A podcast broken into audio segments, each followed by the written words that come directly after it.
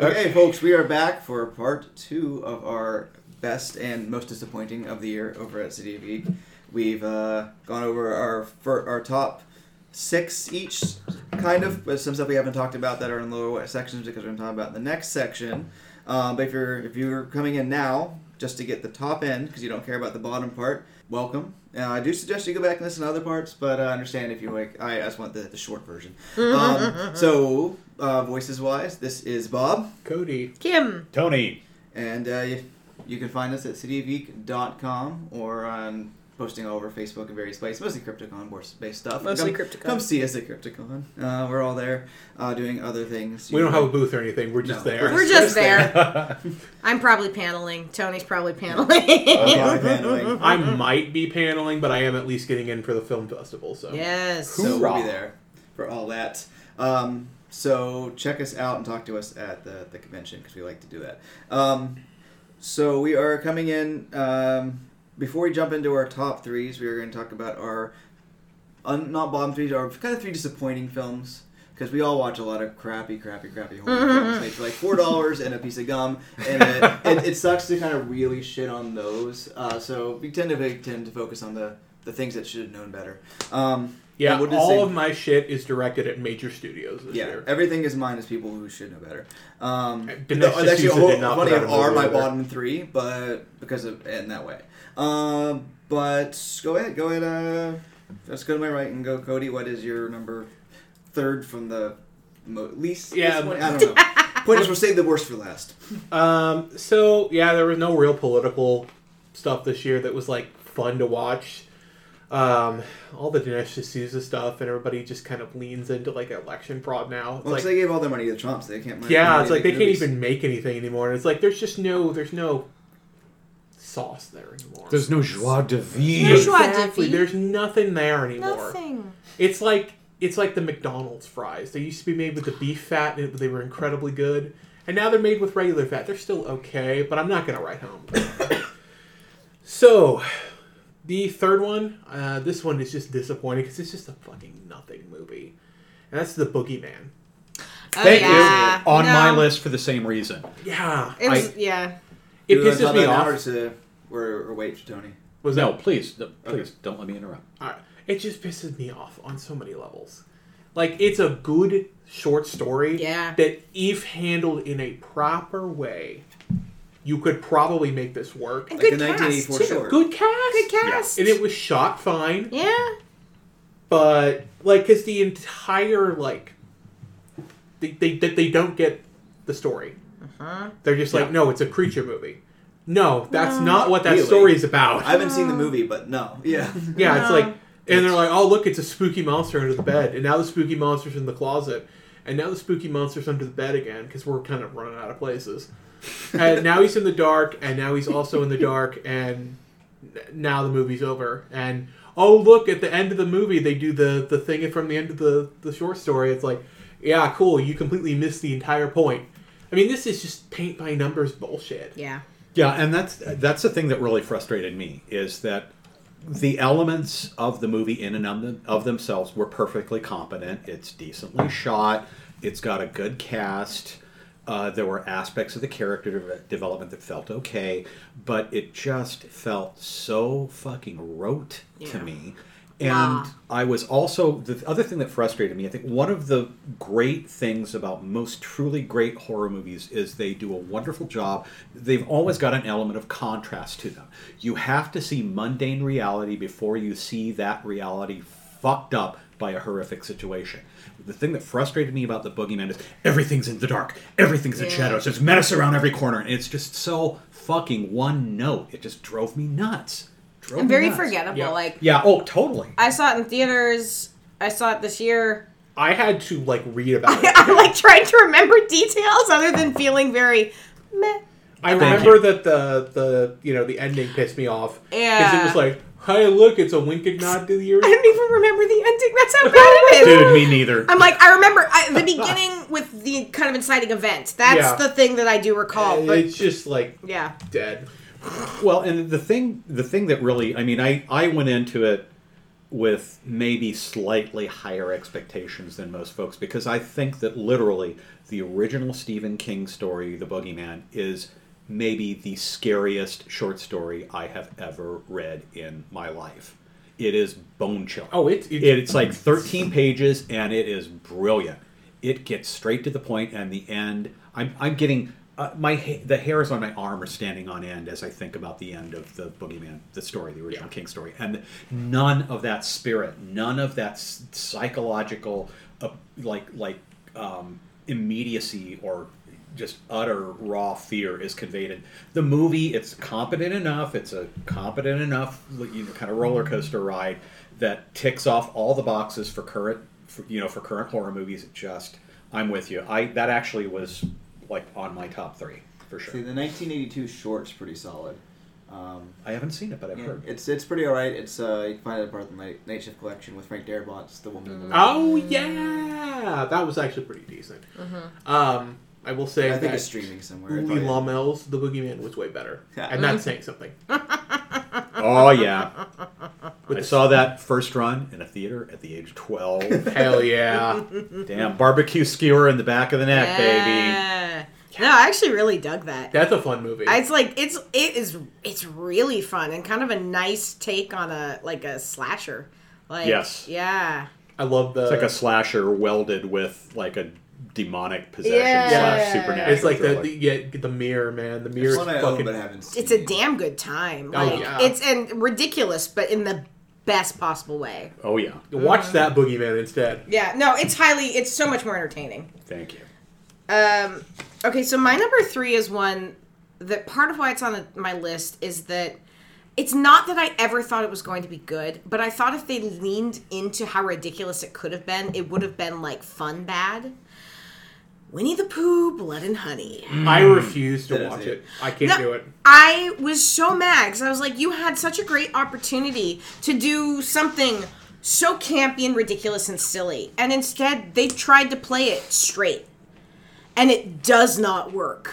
It just does not work. Uh, yeah, because it's it's it they, they they play it like it's it's a gritty drama almost, and and it it's played very bleak and very like dark colors and and washed out, and I'm like, y'all. You could have done. You could have made this just like lean and make it. If they'd gone campy with it, it would have been so much fun. I Oh, but we love our horror movies that look like It's Nine not. Inch Nails videos. See, I, I It's assumed it was like one of those things that's tailor made for the college, drunk college kids, like Sharknado Eight. You know, No, and that's I thought going in, I was like, okay, it's gonna be like silly bad. No, it takes itself way too seriously, and again, as a result, it's just really dull. And your your killer character is is fucking Winnie the Pooh, man. Yeah. How the fuck can you not lean into that shit? So it, it just I I was I wanted I wanted to be fun bad, and it was just kind of depressing bad. So, uh, I, that was very that was disappointing to me because I I I don't know I had different expectations, and that's that's I suppose uh, shame on Kim, but I once I saw the trailer, I'm like, I refuse to watch this. No. It's not going to be fun. It's not going to be silly. it's not fun. It's not fun at all. it, it's like yeah, it's a bunch of like uh, people who are very obviously Eastern European in a um, in a house, and they're being stalked by a uh, a guy, and they're trying to pretend it's it's they're in a England or America. yeah, It's like one of those ones where you see like the Ukraine license plate, yep. and then it's like the, it looks like a fucking like it looks like someone typed in scary Winnie the Pooh into like a spirit AI Yeah. and created a costume. no, it, it's it's a good that's a good way of of putting it. It just it it was. I feel like you you had a built-in audience who would have gone and seen this just because it's Winnie the Pooh, Yeah. and it was such a wasted opportunity. yeah. So that's my feelings on that. Last I checked, it was the worst reviewed movie of 2023. Oh, well, And there I you go. checked There, it's at 16 on Metacritic. Yeah, that would. You're just Yeah, that's affirming the assessment that I got from word of mouth already and from the other reviews. I And that's regret the time sad. I spent watching it. I heard Oh, it's that's the really worst. slow too. It is. It's, it's it's like there's nothing about it that's fun to watch, and it's Winnie the Pooh. It should be fun to watch. Yeah. W- at, at what point did they just like he's got the honey, he's got the blood, and he just goes, oh. Yeah. Thank you, Mr. Owl. And, and I know that you have to be careful with like because they walk a fine line because it's Winnie the Pooh. Yeah, they don't have the rights to They don't have the rights Exactly. to the Disney The Disney version. Yes, mm-hmm. exactly. But like Piglet's there. Yeah. Piglet's not having a good time either. Piglet was downright depressed. You know they and poor Eeyore. And that's Don't Eeyore's even- job. No, don't even get me started on what they did to Eeyore. I don't. No. I'm traumatized by what happened to Eeyore. Let's move on. Anyway, All Tony? Well, moving on. I I'll be interested in seeing how the rest of you act react to this choice for me. But I really was sorely, sorely disappointed by John Wick Chapter Four. So was I. I really Yeah. just I, I felt like it was bladder So test. long. Thank you. It was bladder testingly long. You almost took the words out of my mouth. It is bladder testingly long. And I felt like, you know, I felt like an extremely well crafted, magnificently choreographed, sometimes exhilarating retread remains a retread. The movie doesn't tread any new ground.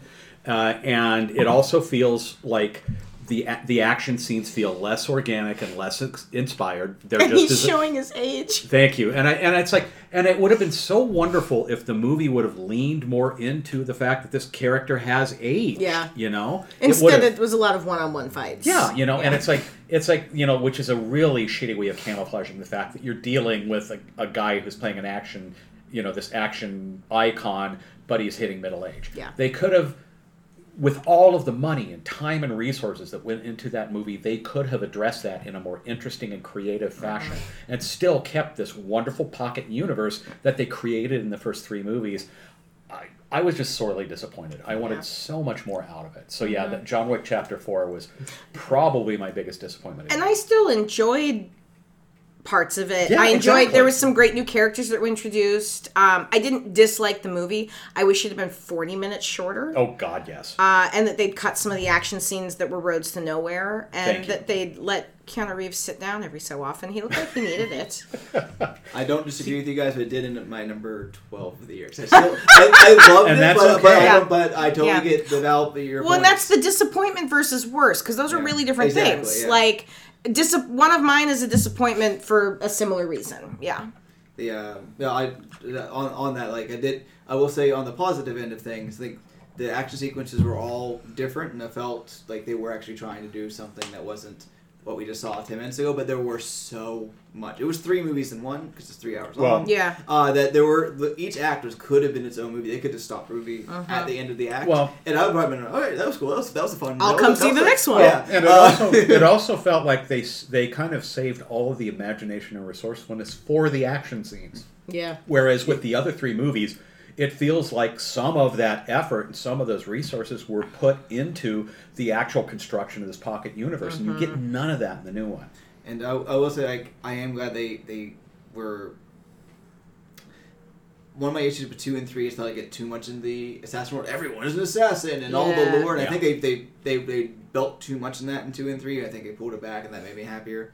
Uh, but ultimately, I did really enjoy it, and I'm wondering how the ballerina will be.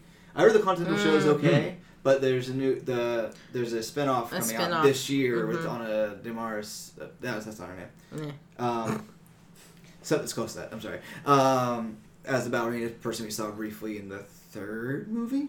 Um, think so. We'll see. So Yeah, I didn't care for the first one, so I've never seen anything beyond like half of the first one. Mm. It's just Fair. not my thing. So No, that's fair. I, I will agree with Tony.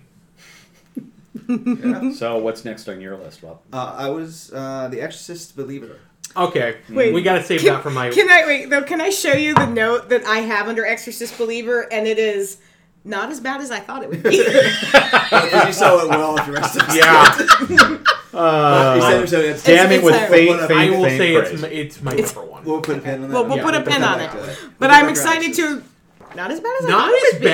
as you thought it was. Not as bad as I thought it was going to be. Hey, some people liked it. Rich, if you're Well, no. listening, I know you liked it. So I mean, I, don't- again, I don't, hate you for I just watched it like two weeks ago, so the level I've heard of like vitriol compared I've to heard. the Thursday night opening show. Wait, Yeah, yeah, so I- Opening weekend. Yeah. I heard so much shit. I was bracing my. Anyway, we're going to be talking about it. Yeah, I'm, yeah, I'm yeah, jumping we'll ahead. get I there. apologize. Yeah, I Okay. apologize. If it would have been like the same thing, I would have but like no, no. This is like this is a bad at my number two.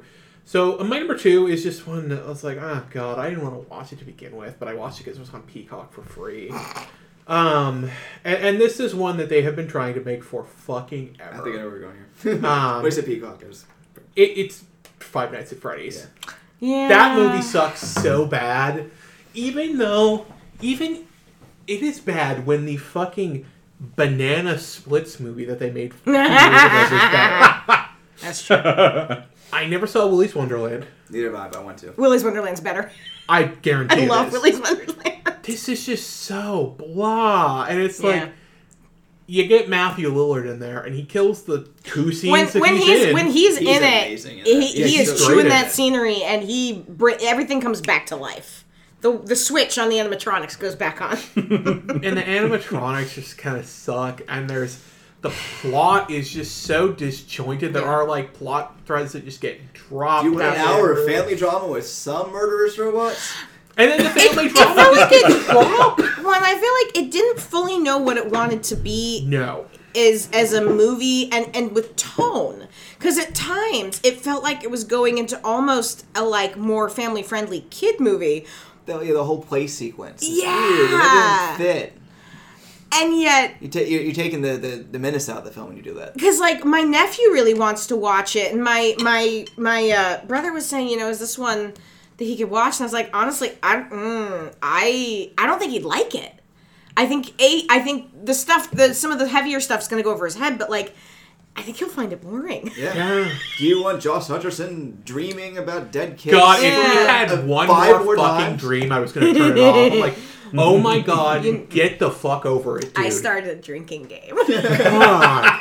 and i did not like josh so i almost in this liked it by the end Yeah, he was very blonde. He's, he's blonde everything, even as Peeta, you know. It's like, I don't know. Yeah. He's, he's not a good actor. I'm sorry. I didn't care He for um, who played the lady cop either. Yeah. I, I thought it was other than Matthew Lillard. I thought it was actually very poorly cast. Yeah, Yeah. she was she was terrible, and the whole lore they try and set up doesn't make a lick. uh, Since like, and the the kids around me, 'cause I saw it in theaters, were like going gaga at every reference. I'm like, and like you're talking about like D&D, obsessively where play like the games, if yeah. I if I knew this, I think I would get this more. But I think D&D was way more accessible. Mm-hmm. This was like this thing's referencing like I think that's a reference, but Yeah. it doesn't make sense to what we're seeing. Like, and like to get to the again when when. Um, you know, because if, if you're interested, you've probably already seen it already. Like, so I'm gonna spoil the end. But like Mm-hmm. when Matthew Lillard's like, "I come back, I always come back," I'm like, I, I know that's a reference, and um, this is the first one.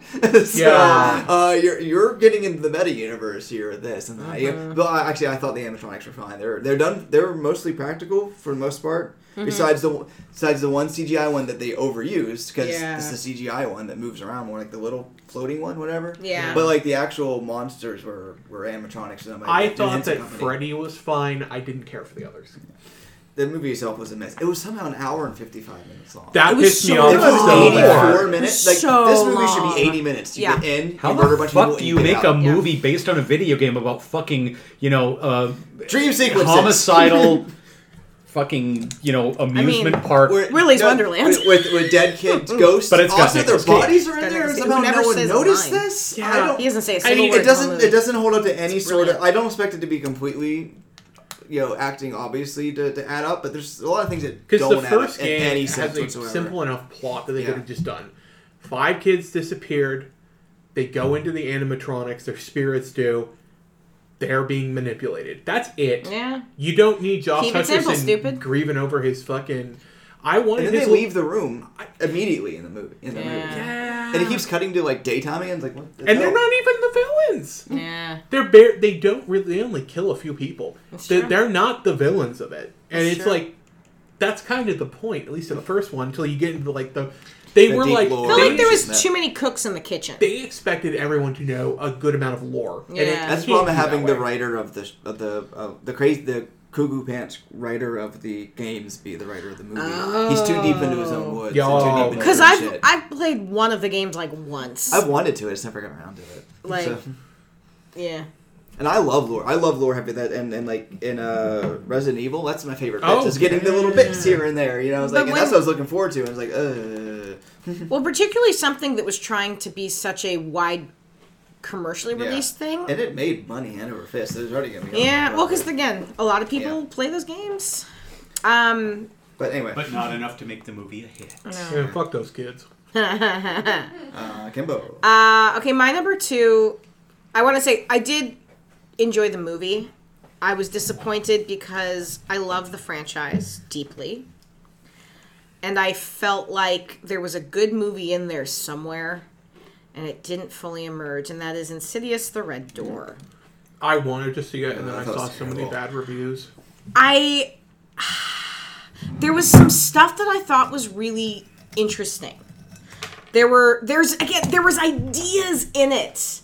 I was like, oh, yes, that's something. Keep going. Oh, nope. We, okay.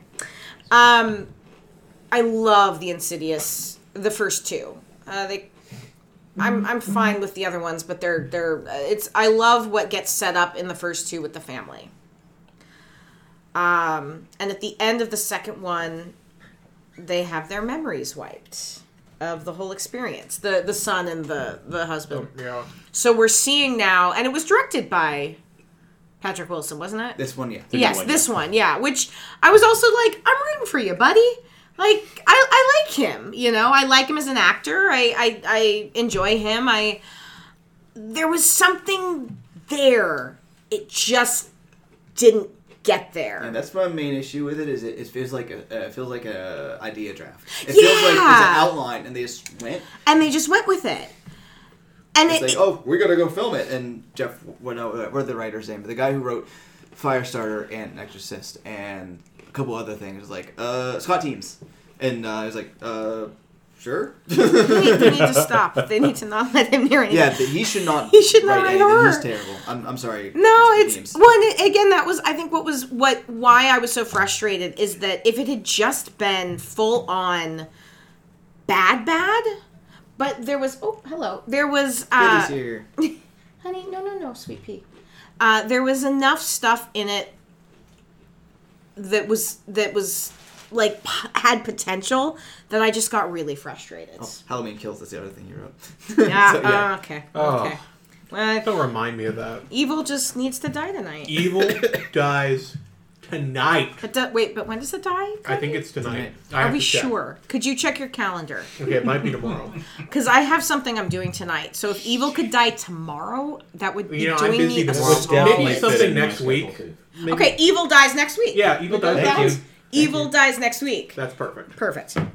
But, So anyway. yeah, that, that's the thing with Insidious stuff. Like, Yeah. I think four also dropped the ball. One did Yes. set up, and this one did even more so. And Mm-hmm. the whole shoving in of Lin Shaye at the end was weird. Don't have to get into the end, but I will say when it comes, without getting to say what happens at the end, it doesn't feel like an ending. Like it felt like a fake ending. It felt like, a fake ending. when Lin Shaye showed up. I'm like, okay, we're at the, the actual Yeah, ending. no, I did the and same it was one of thing. the things where it's kind of like, and then it stopped. I'm like, no, no, uh, because the, it just kind of ends on like a. Uh, uh, it, it feels like the oh, we're okay, we're safe. Note the bad guy comes back one more time thing, and it didn't happen, and it was just like, what?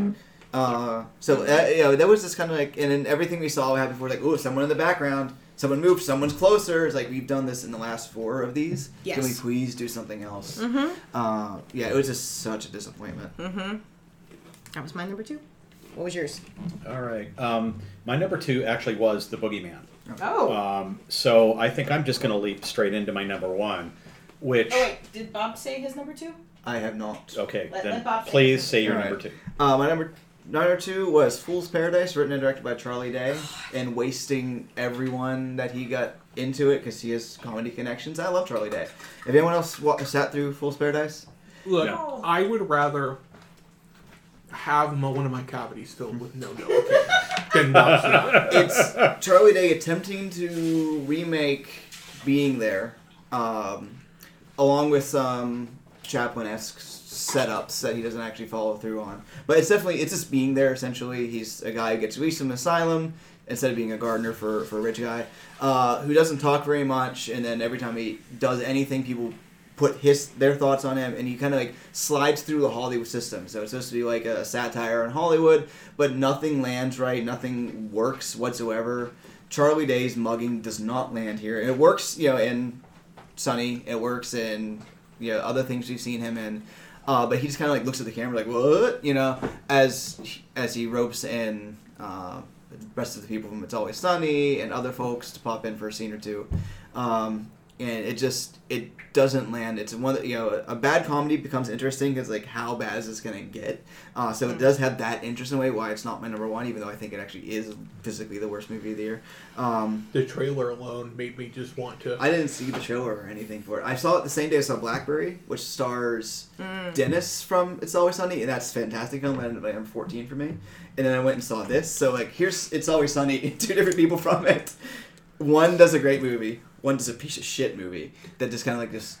Oh, and so I, I literally went went back to the li- like as soon as it finished, I went on on, on my uh, my phone and I ordered uh, Being There from the library. 'cause, like I have to watch Being There again to get erase this from my head. There's Um, nothing more agonizing than a poorly done comedy. Mm-hmm. There really is. I mean, you can endure a shitty horror movie is fun, a shitty action movie can have its pockets of joy, but a comedy that totally does not work really is like fucking getting a tooth filled with no A shitty drama becomes a comedy. A little uh, shitty Thank you. comedies becomes absolute. Become agony. Exactly. Um, that so I will say on one thing for Hal Ashby because uh, you know uh, being there. I don't know if it's anyone on this list because no one mentioned before. I'm, I'm halfway through the holdovers and it's very Hal Ashby like and it's I've heard. Fantastic. Uh, I haven't. I, I Is might be in my top ten I, I don't know what it. Hal Ashby is. He made Harold and Maude and Being I wasn't There. a fan. I wasn't a fan, but I watched it and I was like, Bob and Tony are gonna love this. Yeah, it's a lot of guys talking in rooms. See, I'm like the last, the last Alexander Payne movie I wasn't super fond of. Uh, downsizing was terrible. The Descendants I didn't like. I didn't see Downsizing. I'm not sure it's gonna be a Cody movie. But That's anyway, fair. That's fair. I, these two Um, are gonna love it. I don't yeah, know. If I do would. like the. I'm halfway Yeah. through it. So- No, I, I, I figured. I figured if you I, had I got, watched I it, got it might three make your criteria. list. All right. I got three So criteria for a new movie. Is the Grinch fucking? Are the turtles fucking? Is it an Italian giallo? If you can do all three, then it's the Dude, best if we thing can have ever. a Grinch, a Donatello, what Grinch you doing? giallo turtles gangbang, That's a lot of green. That's, chef's kiss. Chef's kiss. then dude. then everything has then Hollywood shuts down after that because what more can they do? It's like the fucking Ghostbusters, you know. Oh, Laser fucking Stream Ghostbusters! Crossing. Put that in there too. Well, Literally Frozen Empire fucking comes out in a few weeks, so we'll find out. A few months. Uh, It's a movie about a swimming pool coming out soon. I'm looking forward to that. Night swim. when I I'd be watching that tomorrow if it wasn't doing this when in the US when the trailer first came out, When I, I saw the trailer and I'm like, wait a second. is it about a killer swimming pool? Then we it's broke a killer pool. I thought it was an SNL skit. Night swim. It's about a killer swimming pool. My pool's gonna be okay. I'm just not gonna go in. You I'm gotta gonna do, stay in my house. I'm gonna and drain not the go pool. over there. Drain the pool, man. Thank Just you. drain the pool. You got night swim. You got the Amityville clock. You've got the uh, boogeyman mirror. You can create a pretty fucked up house. Uh, this is a house. I'm just gonna lock the door. Just Yeah. not open that room. The house from House. You put the car from Christine. Yeah. Um, the the bong from Evil Bong. Get Yeah. some evil ginger dead man cookies. You're cooking. I'm here for the ginger dead man. Yes. but anyway, uh, Cody, what's what's your number? Number. It's the one, Exorcist negative believer. Fuck. But, but Cody, it was. It's not as bad as I thought Yeah, it would maybe be. it's not as bad. Oh as yeah, I should have remembered it was because you already I had didn't hope. put a pin in. it. I had hoped that this was going to be an okay movie. I, and I shouldn't have. I knew the creative team behind it. I knew that I was hoping on something. I'm like, okay, well, maybe it'll be like Halloween Ends, where something I actually kind of liked, and they'll do something new. They did nothing new here. They and they somehow decided to do it with two different possessed girls. And do nothing with it. They do Yeah. nothing Yeah, with that. I thought that that was going to be a plot point. that It's they were gonna not. link them. and It's like, oh no, they just make it into the, the. I'm going to spoil the movie. Fuck yeah, it. fuck it, do it. I have no desire to see it, so please. they get Fire to away. this scene where they have they pull together a religious event. Yes. in this really silly way when they walk into the church, like we need you. they all get in the line. yeah, they walk into this evangelical church and they recruit the pastor and they recruit the We've been reluctant priest, before too. Yes, and they recruit. Um, they try to recruit. The it was a Catholic whole religious smorgasbord. Oh yeah, and then the one guy who was the Why do we misunderstand The Exorcist? But anyway, go ahead. Oh yeah, and it was insane. And then the like, okay, and then the, the the the main crux of like a part of the movie is the Catholic priest says that they won't let him do it. Yeah. Finally, they're about to lose to the devil. The devil is just kicking their asses, I laughed so hard at this. and he comes in, and it looks like he's about to like. He's like, "Let me. "Let me do this," and he I've like got this." and it, you know the demon girls are playing to it, and then all of a sudden he puts his hand on both of the possessed girls, and his neck starts to twist, and he breaks his fucking neck. And It was so funny. And this is the weird Dies. shot of like, it's just like close into his face as he goes, Yep. He had such confidence. He comes in. He's like, "I'm gonna do it. I'm gonna do it, and then immediate murked by these kids, and then but they do nothing with the the the plot. They do nothing with. It takes so long to get going, and there's that scene in Haiti in the beginning where you you kind of think they're setting something up, mm-hmm. and it just there, there's never there's ne- there's never any connection to that really. Like okay, the big thing is the Choosing. the, the mom Yeah. the mom reveal at the because the at the beginning of the movie uh which you've got the earthquake Yeah. and um the mom goes into labor and the doctor said leslie odom jr who plays the father uh, the doctor says i can only save one of them so i can either save your wife or i can save the baby yeah, and when you you know we fast forward to x number of years later and the daughter's there we're like oh well, Oh, okay shit. yeah mhm. and the mom says save my baby you know like he- save her or whatever and he chooses not to. And I mean, I they they put pretty much like hint that the blessing that she got saved that kid. Yeah. In both both scenarios, where oh yeah, the chose somebody else, she gets saved. So it's like But yeah, and this is how it misunderstands The Exorcist because if if it, if we had known that he had chosen his wife and his daughter is the one who lived, and he had that guilt, you could at least done that because the movie Yes, is the that first movie is would've- about Karras's guilt and his crisis Mm-hmm. of faith because of that. So we have so Leslie Odom's character is carrying this guilt, but we don't know about it. So we just see him do do his stuff. If, if we at least had known that, even if they don't do anything with it during the course of the movie, That's exactly they it. But could would've that could have been there. something for these the audience to be aware of, and and you can read it into his character, you know, if you know this detail about him. Uh, but if as a reveal, it's dumb. But like the whole movie, even at that point, it's like here's a thing and loud noise. Here's a thing and loud noise. Every scene transition is a thump.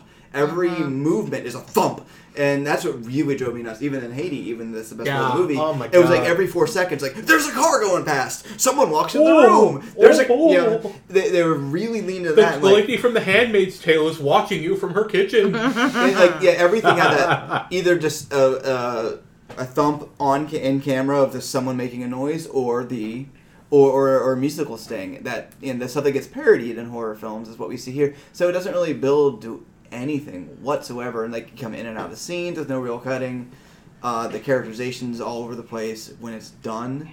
Uh, yeah, and then the, what what the what the hell is up with that with the best friend snake handler character? Oh yeah. He's just there. yeah, He's he's, just just, kinda there. there. well, you never know when you need a snake to get handled. And I don't, I for the life of me, I don't understand why they had it be two girls be possessed, and then make it so easy for them to be both removed from the. the hospital, The- yeah. the And mental steal all the hospital. shit. You Yeah, they stole all that shit, and, and they're like these. They're like clearly like these deformed, like demonic creatures at this point. Yeah. And they're just like, okay, we're just gonna send you back home. Because like Captain Well, Howdy you look like you're ready to in go Regan home. until it's so far into it. Yeah. You know why why it builds and they try and figure out what is going on. They just kind of like immediately jump to possession. They're like, well, Also- it's obviously possession. You're thinking possession, right? what was I'm the thinking point of bringing Ellen Burstyn back just to get her fucking Poor like, woman. she just she gets stabbed in the immediately- eyes? But you get that little tiny payoff at the end. Ugh, but yeah, I, I Regan groaned shows up. loud in the theater when that happened.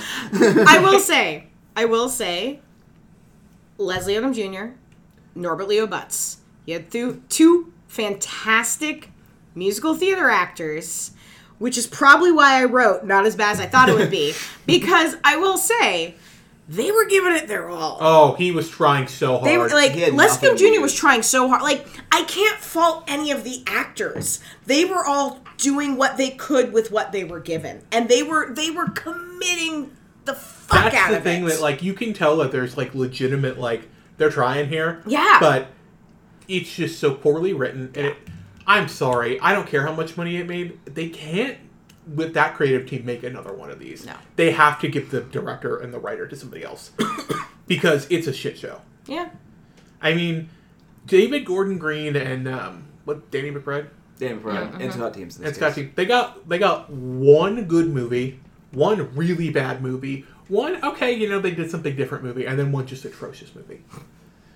Yeah, for when not it comes to horror, at least. You know, Yeah. and in comedy, yeah, I like Pineapple Express, and I hated Your Highness. So you know, the um, my final note on Exorcist before Uh, you guys can keep talking about it, but I'm gonna, but the thing is, the TV show, the two season TV show, Dude, the streaming TV show is, is so is good. absolutely. That's what I kept hearing It is- people It say. It is beautiful. It is. Yeah. It builds so well. The characterizations are really done. The the connections to the bigger Exorcist universe work without being without being like, hey, you remember this thing? Mm-hmm. Uh, the way it uses the characters is fantastic. It's the best of the Exorcist 2s. I would- Uh, 'cause I Ex- would- did, and uh, I think Yeah, Exorcist of 2, The Heretic, is technically a worse made movie than Believer, but it's more entertaining. Yeah, there's at least something there, fun. I will say this on um, Exorcist TV show. I thought that both seasons were incredible. Yeah, I But think season two more actually. I I really like season two more because season two kind of goes into a little bit newer territory, which I thought was really fun. Exorcist one, uh, the first season kind of is a definitely a sequel to the first. Yeah, and uh, but I thought how they really handled how it that plays out was really good. There was nothing that played out good in this movie. Yeah. I I don't think that there's honest to god one good scare or one good like I like this in that movie. I couldn't find anything that's not just a blatant like rip off or somebody else did it better or it just there's nothing except for maybe the the priest. What you doing? No. Now, if he did kung fu, you know, I'm here to kick arse for the Lord, then we have something else. But- You know, if Busta Rhymes had come in and he had started like kung fu fighting the devil, both children, motherfucker. I'd have been fine with that. I'd have been here for it. uh, Kim. Okay. Um I realize I'm stirring the pot with what my number one is. Because this made number one of a lot of people's best list. Oh. This is a movie that when I saw it, about 45 minutes in, I leaned over to my friend who I was with and said, Are we being punked? Um, my most disappointing is Skinamarink. Oh my god. I thought you were gonna say something that's actually good. I, I'm, I'm in the I'm on the fence for that one. I, and I, I feel like I saw it in theaters, which I actually feel like did not help. I feel like that that's a saw trap. It's, um, I appreciate those that liked it. There were some scenes I really liked. I wish it had been just a short film. If Um, this was 20 minutes of it, fine. Yeah, yeah, yeah, yeah. They're good. agree. I, I, love the bedroom scene was fantastic. There was some there was some really really cool bits in it. I think this did cement though cuz I watched um Enys Men too and I wasn't a huge fan of. I feel like I'm just not a huge experimental horror person. I loved Innocent, but yeah. And I think I think I'm just like there was I loved like all the women chanting in that. I thought that was cool. But I, I'm learning that I think experimental horror is probably not my jam, and that might be why I feel really disconnected from a lot of these movies that other people are really digging. Beau, Beau is not afraid is another one, or Beau is I watched afraid. that today and I was. I It like had- the hell out of it. It could've had been a two-hour Phoenix in it. I, that's automatically a didn't- no I- starter for me. I was I I didn't like it. But again, I, I think it's more that style is just it's just not my jam. But no, I I, I, I another one where I heard going in and I saw it in its first little limited release in the theaters. I kept getting told this is the scariest thing that's, you know, it's unlike anything and it's going to scare the shit out of you and this and this and this. And again, 45 minutes in, leaning over and saying, Are we being punked? Um, my theater had maybe, I don't know, 12 to 15 people in it, and I think half of them had left before the end. Well, they, they saw the entire movie at this point. Yeah. Like uh, I, I liked it more than you did, but it's on the on the fence for it. Like I maybe I think there's a good like seventy minutes maybe at Mm-hmm. most. Uh, I, I appreciated How long the was sound it? design. It was an hour It forty felt really long. That's what I thought. It Uh, felt so really it's long. there's there's some sequences that really do land. I just I think it would have worked if there was maybe a little more of a through line. You don't need to have the kids discover you know what's happening and fight No. the demon, but you need to have something Something. That Please if give you me rearrange the movie, there'd be absolutely no difference. And I think Yeah. that's where my main issue is. I get. Also, I mean, I the, the, the ceiling looked great. Uh, I should know because I And watch it a for lot like of fucking ten minutes at a time. I almost put this on my bottom, but I didn't because I fell asleep 45 minutes into it. I fell asleep on the couch and I read what happened on the, the Wikipedia page after the movie because I'm like, you know what? I'm not sitting through another hour of this. I can't do it. It's so boring. It's it was something. There's just nothing there. It's like, it is the equivalent of taking the Five Nights at Freddy's video games and cutting out all the plot and it's just jump scares and like atmosphere. I would watch a Jason Clark movie marathon over having to watch this movie again. Hey man, You don't threaten me with a good time. Who do you think's playing the Grinch in my porno? All I sent you that shirtless pic of him. It's you. You did. All right. Let's, Who needs uh, Jason Momoa when you got him? Let's move on to, to Tony. So we can get to good movies. I was again. like, please, for love of God. I want to get to move good on. movies again. I, are, are we going back to good movies? no, no, no, no. You're number we one. I, yeah, you know, I have an interesting number one because it's a movie I enjoyed, but when I went into it, I actually had really pretty stellar expectations based on the director's track record. Um, the other films that this director has made, I think, are excellent, and I think that they are wonderful inversions of uh, genres and subgenres. And uh, they're a couple of my favorite movies from the years that they were made. Those movies were Troll Hunter and The Autopsy of Jane Doe. Uh, so I was actually quite disappointed with The Last Voyage of the Demeter. Uh, and again, I really think it was based on the strength of the expectations that were built up on the first two movies that he made. Because this was this was a director who really showed a an affinity for genre, and b a readiness and willingness to to um, subvert and transcend that, and also be able to include incredibly engaging like character development along with the inversion of, of genre. And i enjoyed last voyage of the demeter. I thought it was beautifully produced. I thought it was fairly well acted. Um, but watching it i just i did not get that sense of of of seeing something familiar given fresh and invigorating life. Um, it just it, it felt I, I wouldn't say it felt quite rote to me but it felt it, i was deeply unsatisfied after watching it. I felt like i had seen i felt like i had seen the first movie where it felt like he was going through the formula motions. He was doing it in a very capable fashion with very good special effects and with a few really super effective sequences but it, i really really was quite disappointed with it You know, I would agree with that. Um, I think that if you're gonna, um, it's a good movie. It's fine, yeah but I remember that. Um, I don't remember if he said it. Somebody on the movie said it's Alien on a boat, Yeah. and Yeah, that's exactly. all you get. Exactly. That's exactly everything you get. There's no. that was in my review. It's supposed to be fucking And Dracula. my, I was like that, might have been right, right, that, yeah.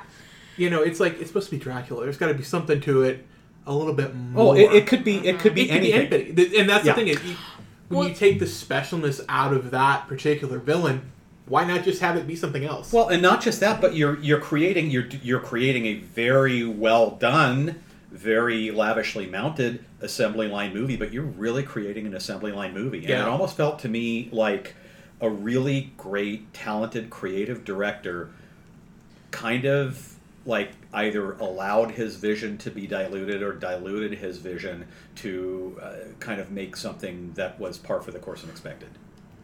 You know. Well, and I, like there was the Dracula miniseries that came out a couple years ago, and their part two was all about the The Demeter. Demeter, yeah. yeah, And I found that so much more compelling in terms of so- like the yes. story. Yeah, because he part of it too is like uh, the actor that plays Dracula is fucking fantastic. names, yeah. yeah. Oh my god, he's good. I would watch him do. I would just watch him keep being Yeah, Dracula naked everywhere like he was. oh, he did, did in Northman, right? It- Oh yes. he's like the English Jason Clark. Bite your tongue. Will not But have yeah, you I- insult that's- him. That's Cody. that's a, that is a spot on uh, starting point comparison point. Yeah. is Yeah. that I that what the Dracula miniseries does with the Demeter subplot is far more interesting and far more engaging. with characters you care about and you get you. to know Thank and you. are, are fully fleshed out and him included Yeah, absolutely. I would say that the Dracula with Frank Langella does a better mm. job with it. Actually, than I have the- a, Yeah. that one. That's Yeah. one of my favorites, actually. Yeah. and it does a better job in one like scene of the the aftermath of Demeter than Thank you. yeah than I definitely like this more than you guys, but I totally get your points. Yeah. I did. I, enjoy was, all I enjoyed the movie Yeah, see that's the thing. Um, That's what's very interesting is I enjoyed it for what it was, but I, I have to admit my expectations were very high because I'm such a fan of André Øvredal's other movies. And if this is a guy and this is a guy who really Yeah. feels like I mean, he's like just a few tiers below Ti West in terms of someone who is a genre director who's really like em- loves and embraces the genre, you know, and is also doing something fresh with it. You know, I, I really put him like right near Ti West, who I think is pretty much the best at this point, in my opinion. I Um, do look forward to what Robert Eggers does with the story next year. This is true. Yeah. Yeah, that's be So fun. yeah, that was kind of uh, again, uh, despite the fact I enjoyed it, it was my biggest disappointment of the year. I like so, the disappointing versus worst. Yeah. I mean, like, because you get to have more thoughtful discussion. This is true. And uh, I will close this out with uh, Neil Jordan's new movie, Marlowe. Anyone else sit through this piece of crap? No. Okay, No. so uh, this is uh, Neil Jordan, no less. yeah, like so- this is one thing the director and everyone, Liam Neeson, Jessica Lange, uh, I know. I saw that Ed, freaking Ed, cast. Ed Norton, like everyone in this, uh, not Edward Norton, uh, uh, Alan Cumming. Uh, everyone in this I love should be so much better, but it's this it's Scottish Muppet. it's a continuation of uh, the Marlowe character from um, Uh-huh. from um, I'm blanking on the, the writer right now. Uh, Hammett? No, uh, it doesn't matter. Anyway, um, Raymond Chandler. Chandler, yes. Uh, but it's written. It's one of the after novels that he didn't write. So from the character, but it's just so slow that it drives you insane. Like I'm sitting there watching the credits the first time when I watched it. I'm like, are we gonna keep? Is this just, it's just panning across the room, and here comes the credit, and then it comes away, and nothing's happening, and this goes on for like ten minutes, and then the whole movie is like this. It's kind of just like everyone's just kind of sleepwalking through it all, and uh, just taking their time, and so it's really disappointing this way because I do like Good Noir. I love Liam Neeson, even though this is this is Liam Neeson's I have a set of skills movie for this year. Uh, I love Okay, he has really fallen off Um, in recent years. And it's just kind of and it's it's a bad mystery. It's really poorly put together. It has four different mysteries in there. But every time it makes the turn reveal, it's one of those things where like no, no, something that we saw object we something that we saw objectively is now treated as false. But I understand the characters not knowing this. But when you reveal this information, that makes what we saw previously not work. The um and that's that's and it's it's just a very poorly done and it's it's in and it's, it's also just slow. It's just slow and it moves and it's, it's that's why it ended up my number zero. Number See, one. that's too bad because when I had first read that Neil Jordan was doing a Marlowe movie and I saw that cast, I was like, okay, I'm on board. And then I heard next to nothing about it. yeah. and It, it, that it, is it why. came and went with the wet fart. Yeah. Like, and I, I saw it as like the second half of something. 'cause I always see you know trying to do double features. Like, okay, this is starting. I'll go watch this. And it was just, ugh. Can I should've gone do one honorable mention that I don't want to put in my For most list? You mean a dishonorable mention? Dishonorable mention. right, we'll do it really quick so we get the good stuff. Yeah, um, Renfield. Oh, I love it. Oh yeah, no, I was very disappointed in it too. It didn't Yeah. know what it wanted to be. It didn't know what it wanted to be. It couldn't make up its mind. Yeah. And the idea of it was so great, and they wasted Nicolas Cage Who does a wonderful like shoot, shooting scenery. chewing scenery, but he was such an underdeveloped character. Yeah, they're like, what's the like they there's could just- have done so much more. that with whole it. movie is just Yeah. half baked. Yes. they they didn't know what they wanted to Yeah. do. I agree. I yeah, and in fact, that was you know was interesting. I it's like you can see a um, you can watch a movie that is very schizophrenic, but does the two schizophrenic fragments of it really well, like they clone Tyrone, or you get a movie that has elements of something that could have been pretty great, but just feels like it half-assed both of the separate elements. Because for me, it was like I, I, I first of all totally agree Yeah, and I thought, okay, there's kind of an amusing sort of riff on the buddy cop movie sort of that's going on, and then there's this interesting sort of analyze this only with bug eating and vampires. Um, but neither one feels particularly fleshed out. There are parts of it that I had fun with. I loved the ultra violence. I enjoyed Nicolas Cage, although there's way too little of him. Yeah. and he is way too, you know, superficially drawn. But yeah, I, I, I feel you. All right. I ended up, that was some honorable mentions for good stuff, so, but hey, to each their own. Again, I Uh, liked it. I just I wanted to, to do more. yeah, I liked it. It's just it could have been so much more. Yeah. Oh God, I know. Yeah. And if it would have been so much more, it would have done better at the box office. Yep. All if right, it hadn't so have been half baked. All right, Alright. back to the good. We're Back to number the three. good. I guarantee this one's not on anybody's list. I'd be fucking All right, shocked. Go for it, Cody. Uh, Saw X. It made my honorable mentions. Yeah, I- as I. Loved this movie. This was your number three, correct? Yes. Uh-huh. Okay. It is so it is probably the I, I like all the saws, mm-hmm. even the bad ones. But like this is probably the best sequel that they've done since two. Oh, wow. And I would say like I think it's li- better than two. I I, yeah, it's, I agree it's right It's up like- there. it's. It's a really good character study of John Kramer, who I think is a very interesting character, um, and his mythos and how he you know becomes Jigsaw, and I think it also speaks to you really feel for him in this movie. He mm-hmm. he goes and he, you think he's going to actually get the life saving treatment, but you know it's not because it's a prequel. You know he dies, and you know he's going to get screwed over. But there's this moment like post surgery where he thinks, you know, I think I'm going to be okay, and he actually he's sketching out a jigsaw track in the park, which is a great movie, great scene. And he decides, you know, I'm just going to put it down, and then he gets pulled back in. The people screwed him over, and he puts them to their test. But I think there's a there's a certain catharsis there, and I think I appreciate it because my dad died of cancer, and uh, him being able to kind of take a little bit of revenge on Someone who someone who pl- preyed on that. Yeah. and the I thought that bringing back Amanda was a great. move. Yes, I'm still really, really um, sour that they like. She's misused in part three for sure. Part- and and she would have been fabulous to continue the franchise. Yeah, that would have been Instead the, of Costas Mandylor. Because that. I Who's lo- not great. No, no, no. I love Hoffman. He's awful. not great. I'm- I will say Hoffman when he becomes full Terminator in Part Seven is a little silly, but I thought that uh, th- they wrote it as a trilogy and they really should have just They should have just let it. Yeah. either done that or found a way to. Amanda's not dead Yeah. because I think there needed to be the dueling jigsaw apprentices Yes. for the latter half to really work. Although Saw Six I thought worked. Yeah, because also speaking of you know, Saw Six, like this one and that one are both like the, the whole series is fuck you to the medical industry, but specifically Yeah, X and Six. Yeah, it's like X is fuck the insurance companies. Ten is fuck the people who are like, yeah, no, you can totally come to me for an alternative surgery and we'll cure you.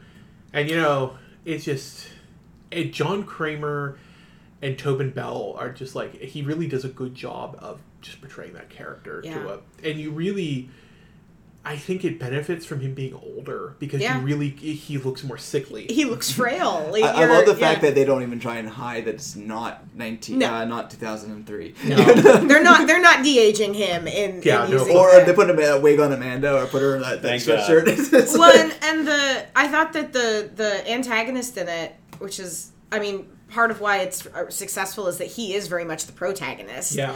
Uh, she was fantastic too. I thought she was great, and she met him. I mean, like she was on his level and presented a genuine challenge, and her. f- uh, I don't. I don't know if we're supposed to say things more than that. we probably shouldn't because Okay. it's still out there. Um, I will also say the the first like what third of the movie, other than the fantasy scene where he's imagining revenge he's taking The, on somebody, the eyeball scene, it's yeah. a it's a drama. It really it's, is. It's not a horror film. It's being played as a as a drama Medical for. drama that later has people doing stuff to themselves. But it, it, it it's you spend a really large chunk of the movie on that so that it makes the betrayal even though you know it's coming Yeah. sting that much more because you're you're lingering in this world with him you're you're feeling the same hope he is and if they had just had it be like the first five or ten minutes and then it switches over it would not have worked as well not at all.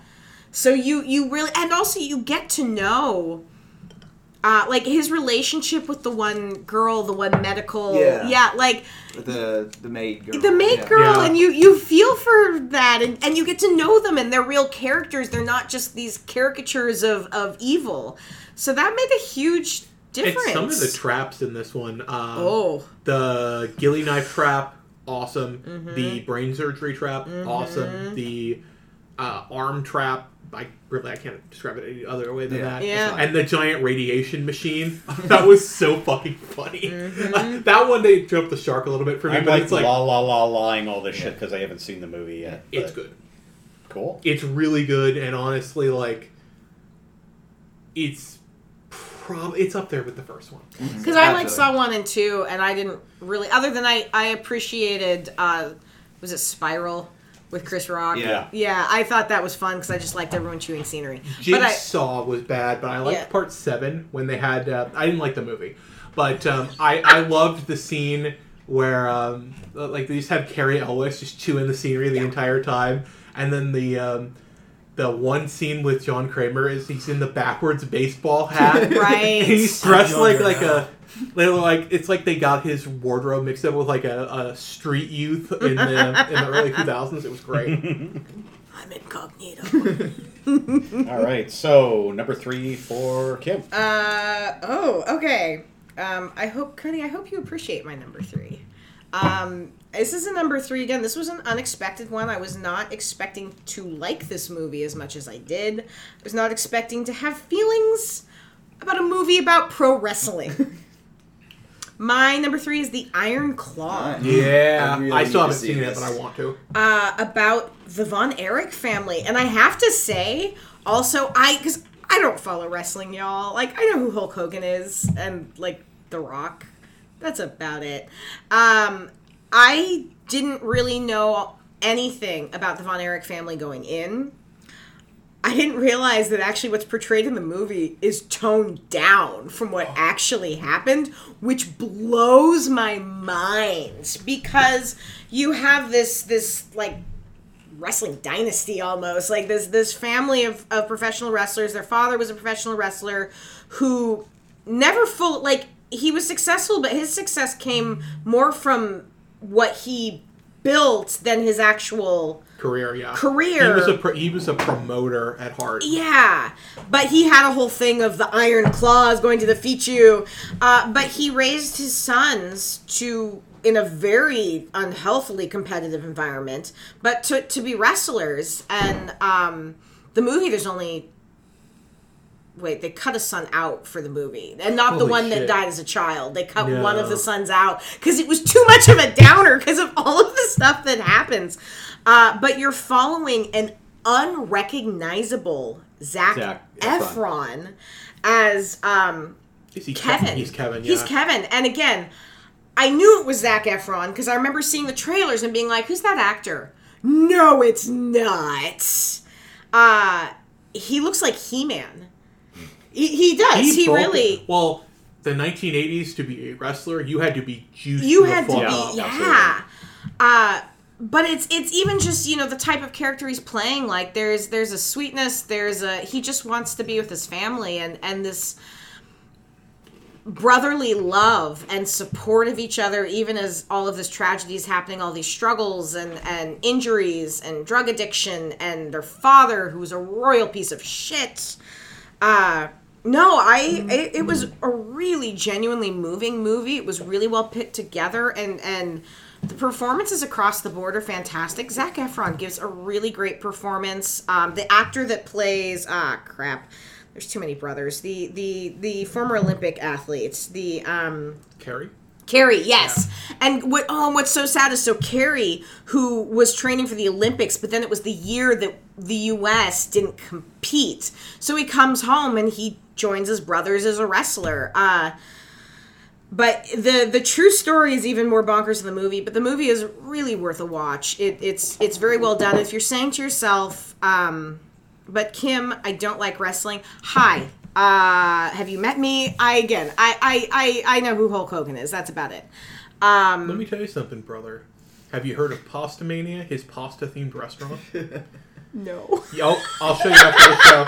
But there was a legitimate Hulk Questions? Hogan themed restaurant. Oh my God. It was Pastamania, and I will show it to you, but after the same. Okay. Uh, but no, it's it's just it's gem- genuinely I really enjoyed it, uh, and I was I was really surprised at, at how moving it was, and that I will also say for a movie that is filled with a whole lot of tragedy, it's um kind of beautifully uplifting at the end, and that's what I'll say. It, I I haven't seen the movie, but I no, can- but I you can- know the fam, you know the story, yeah. it is probably one of the darkest wrestling stories. I would say probably Chris Benoit is the one, the first one, and he, he killed his family. So kind of hard to kind of Mm-hmm. Yeah, hard to it's top hard to that one. up that. Um, but the Von Erichs were a huge deal.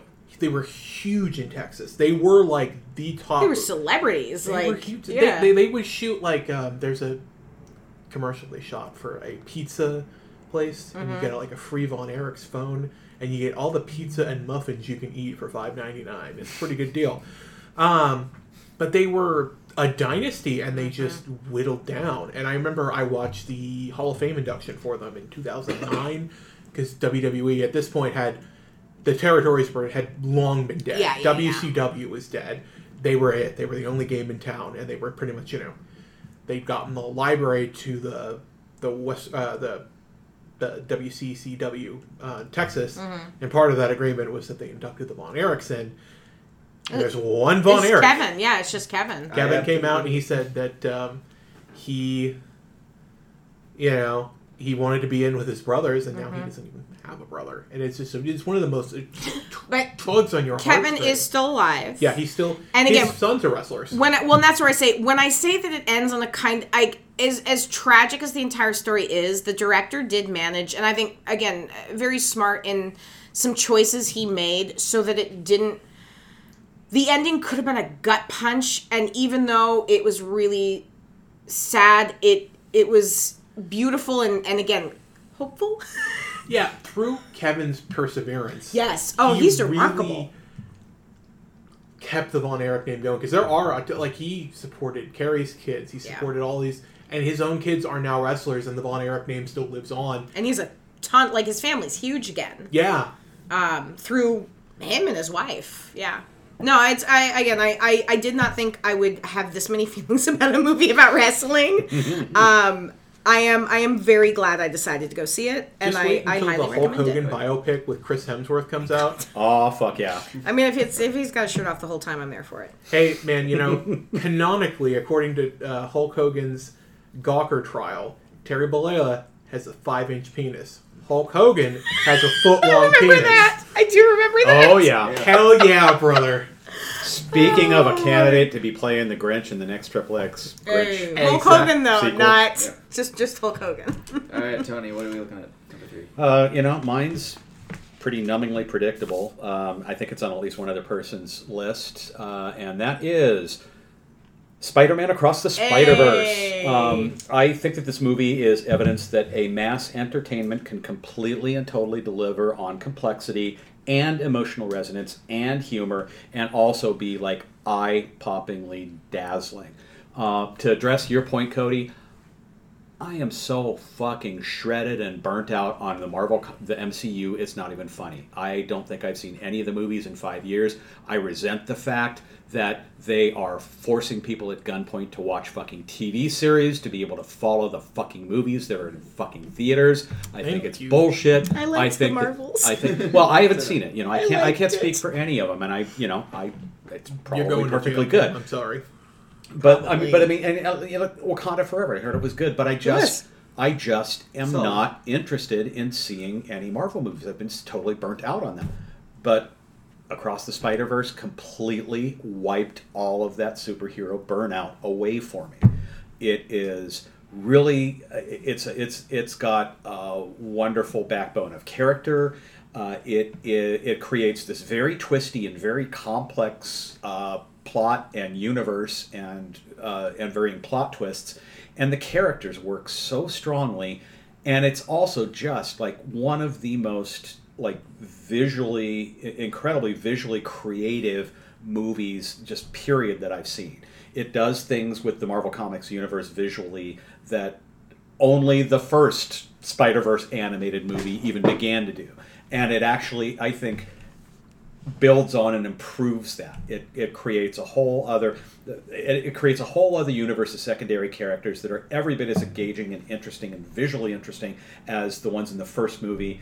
And it manages the hat trick of making of creating a bunch of different characters and yet really defining them very well as you go. And it just I was just dazzled and stunned and I I can't think of many more. There's one more on the list. I can't think of many more mass entertainments that felt so locked in where every single person in, in the collaborative process was running on all eight cylinders was dedicated not just to making a movie that was going to be a big fucking hit and had explosions and, and had the obligatory audience button pushing bullshit. They really wanted to make a truly great movie, and it shows from top to bottom. The voice casting is immaculate. The visual representation of each of the ind- individual spider people is phenomenal. Um, I, I just I just was absolutely dazzled by it, and I'm so glad I saw it in a theater because I think just on a big screen, it's second to none. Um, it's I just I just adored it. I thought it was phenomenal. I think it does a great job of using what worked in the first movie, but also but building on it and using that without sound feeling repetitious. Yes. Anyway, because the the first movie is so stylized and so particular in the way it does things Yes. that when we have, um, you know, for the sequel, you're using that same template of Yeah. the art style and the characters and bringing in the bigger Spider Verse, Yeah. but without ever feeling like, oh, it's this second one with different, you know, Spider people. Oh, yeah, it did absolutely. build on what we thought in the first time to a better degree, and not only that, the, the humor is great. I love the Spot as the villain and how he grew as a villain too. Oh, That totally. we uh, we Mhm. just talked about, or whatever his actual character name was. The um, the uh, creating it from a side thing to an actual threat to Yeah. bring into the third film. Well, and I love how he starts out as comic, but then he builds in menace, which actually, uh, whether people think so or not, is a really good metaphor for despots and dictators who start out being ridiculed by the incognoscenti, and then all of a sudden, next thing they know, they are much more lethal and much more menacing and much more of a threat than you would ever perceive. And the uh, the, the reason it ended up happening in six rather than the top five for me is like I saw it the second time and thought it was still absolutely fantastic, but I thought parts of it didn't move as, as well as I thought the first time around. Mm. Um, but it still was was really solid. And the second time I saw it, it had the sound issues fixed, so that's cool. Mm. Um, That's but a win. That was uh, but no, the movie is, is is absolutely the color use across the board. Like the pastel world of uh, Gwen Stacy was a huge. Yeah, and I, I also Thing. love that Gwen was much more fleshed out in this one. Yeah. Well, and I, I had this at number four, and I remain really enamored on how specific each of the different universes are Yes. Um, and how the deliberate choices made with each character's style that's so impactful um, that even though we're using the medium of animation that they managed to create such distinct different styles and characters and and I absolutely love that um yeah I like that we're getting more of Gwen I like that we're understanding her a little bit more um I I like uh Hobie is Oh yes. I love I Spider-Punk. I love Spider Punk. Um, but I and I I like that there's continuations on some of the bits from the original with like the way they'd introduce themselves and and all Yes. of that. Um, yeah, yeah. No, I, I like that it it's it almost again it feels like a continuation of the comic book. That it's it's honoring the rules, it's honoring But what's also speaking to canosity and Yeah. fans like it's different, you know, Mhm. and it's directly brought up in the movie.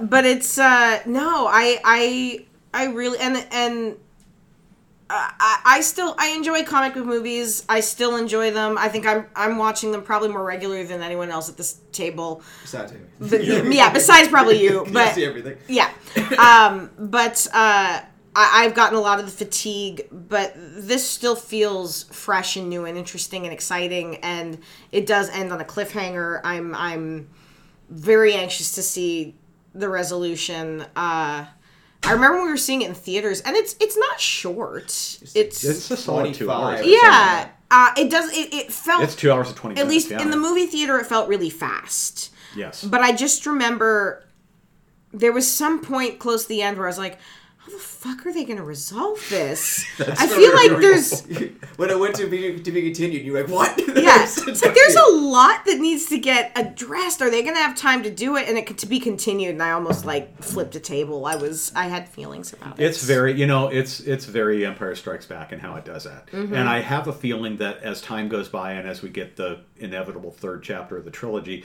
it's probably This going year, to sit. Uh, it's been delayed a year. yeah, it's probably Oh, going to 'cause it sit. Strikes, yeah. It's probably going to sit in terms of overall quality with the Empire Strikes Back.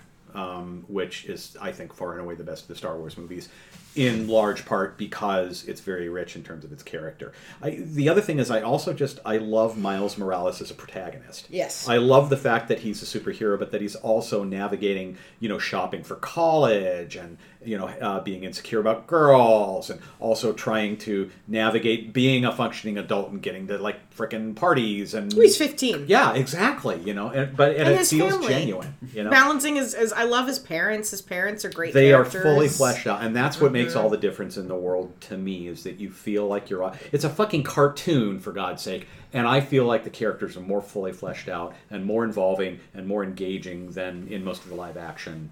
Um, you know, Marvel 2.0 movies, at least the ones I've seen. So, Mm-hmm. yeah, huge, big ups for me. Big thumbs up. All right.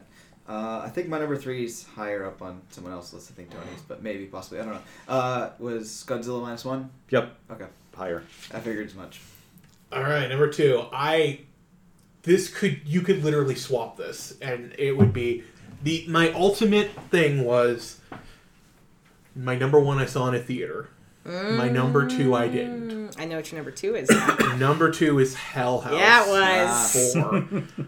I simply put love this series, Yeah. and I think that Same. this it's so good. It's so good. And I love found footage. Yes. Yes, that's we have that in common. Yep. We like the found footage movies. And, and I think it's really good because you can watch the series and really not pay attention to the background stuff and still enjoy it. Yes. But I love it just because there's so much lore baked into every movie. This one has its, you know, t- you know, they should have left the, the mansion way earlier. I would have left at a certain point. Uh, I yes, I think we're thinking the same thing. Yeah. Yeah. Mm-hmm. There's, Um, there's a point where it's kind of like put the camera down, leave. Yeah. yeah, put the camera down. You need to get the It fuck does out. does of do that. but like and it does a good job of because originally it was supposed to be the abaddon tapes. They were supposed to make a six part Shudder series. Right. Yeah. and that fell through. Shudder didn't want to make the tv series. They said that we'll, we'll help another movie. Mm-hmm. So basically the they're folding all of the abaddon tapes mm. into the these origins movies.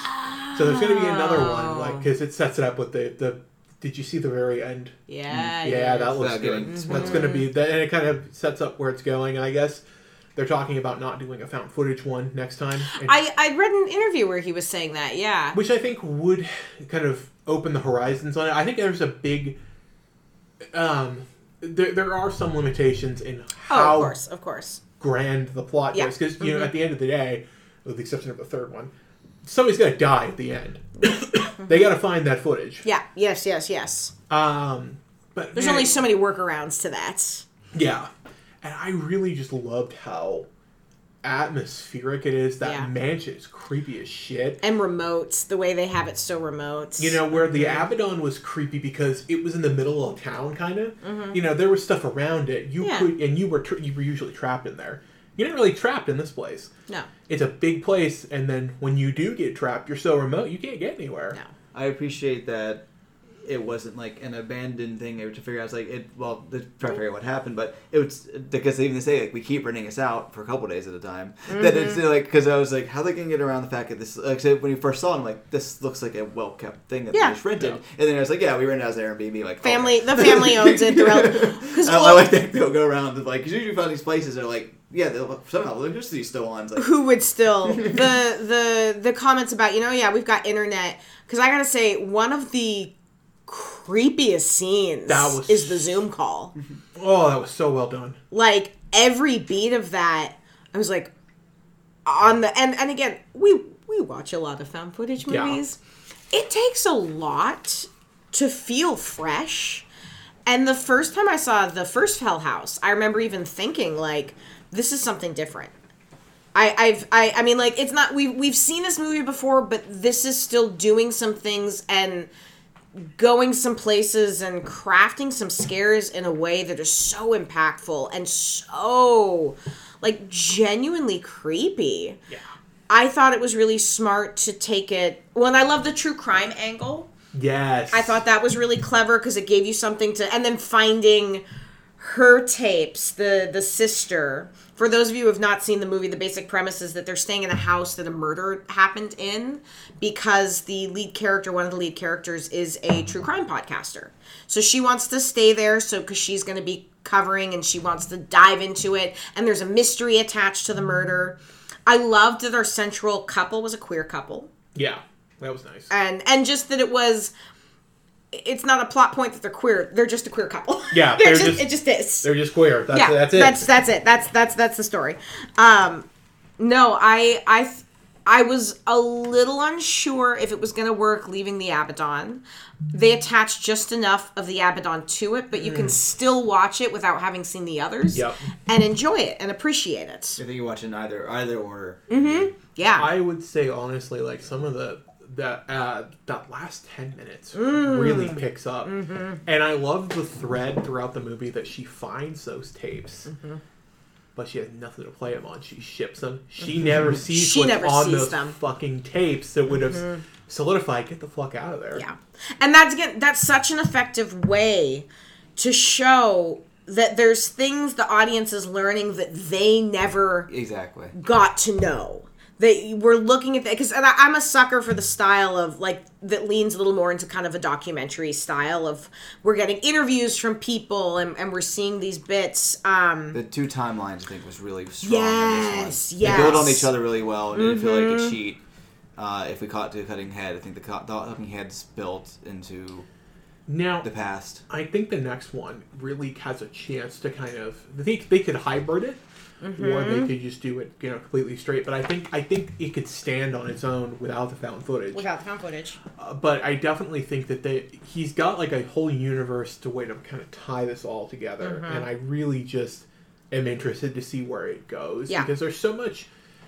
There's so much lore in this series, and it, but it's always so it's so good and creepy too. Yeah.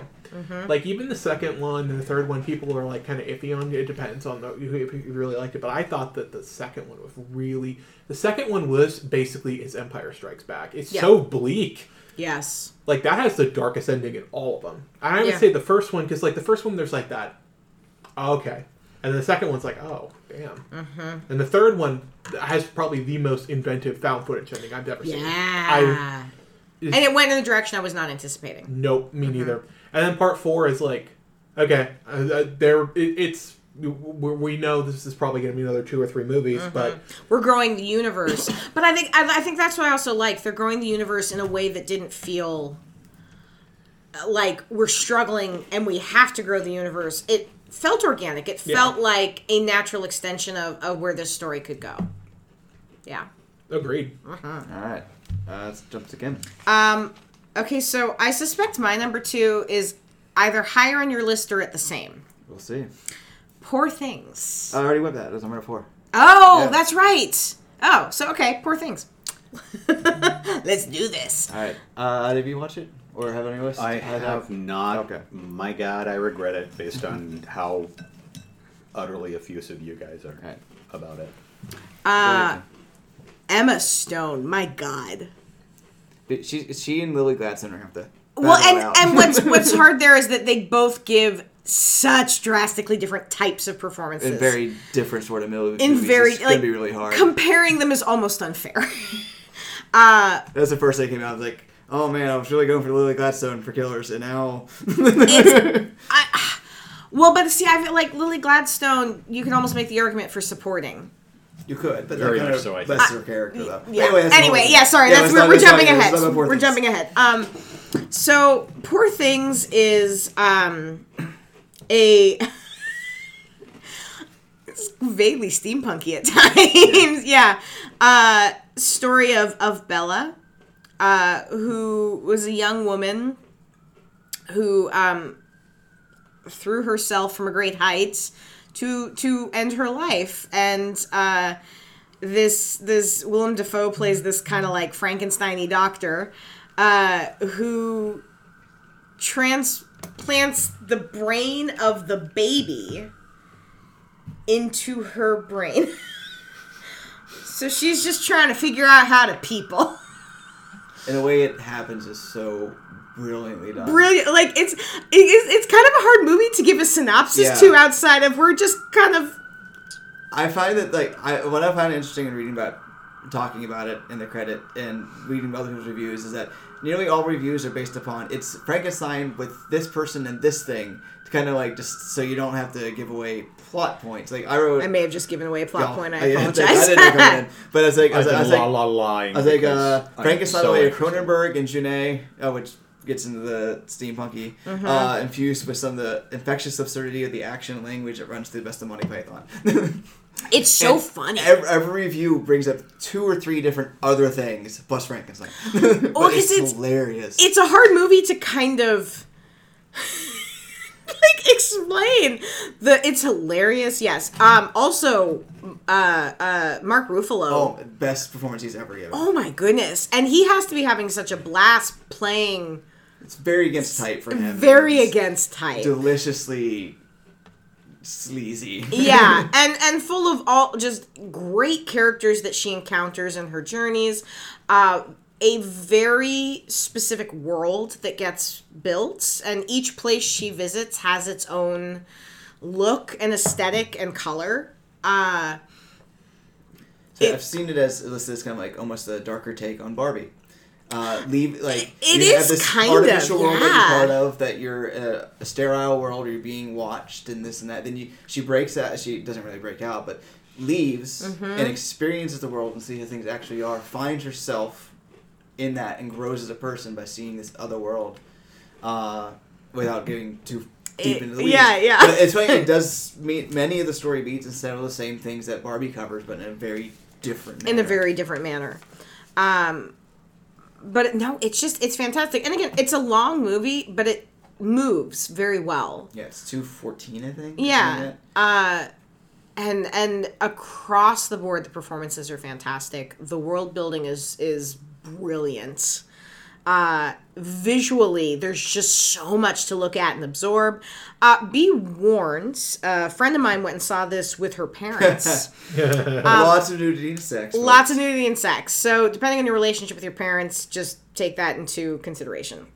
but no uh i i was utterly charmed and delighted by it Yeah, it's uh definitely one of Emma Stone's best performances. Oh yeah, hands down, across the board. hands down. And I and I'm a Emma Stone fan, but this to me, she really shines because she has to make like her physicality throughout Yes, it, exactly. the growth, the evolution of the character. It's it is a really challenging part, and and That she nails could it. Could be really showy in a, in a wrong if you have the wrong person in there, Mm-hmm. and the uh, to play that way uh because like you know that line from Tropic Thunder, you know, uh, Yeah, yeah. without using the words myself. Uh, and I think Tony, Tony McNamara's script is astounding. Like he made Mm-hmm. you know the great, and he wrote the favorite that Yorgos previously directed. He's really great, wonderful with having satiric wit of how people talk to each other, Yeah. and how people deal with each other, Mm-hmm. and as they grow, and like really sharp in the way that he gets at things without ever feeling you know overblown. Mm-hmm. Um, you know, we talk about relationships and you know and, and expectations of, of how you treat other people and how people treat you and sexuality and Mm-hmm. Yeah. and how we treat people's sexuality and so forth. And the urge we all have occasionally to punch a baby.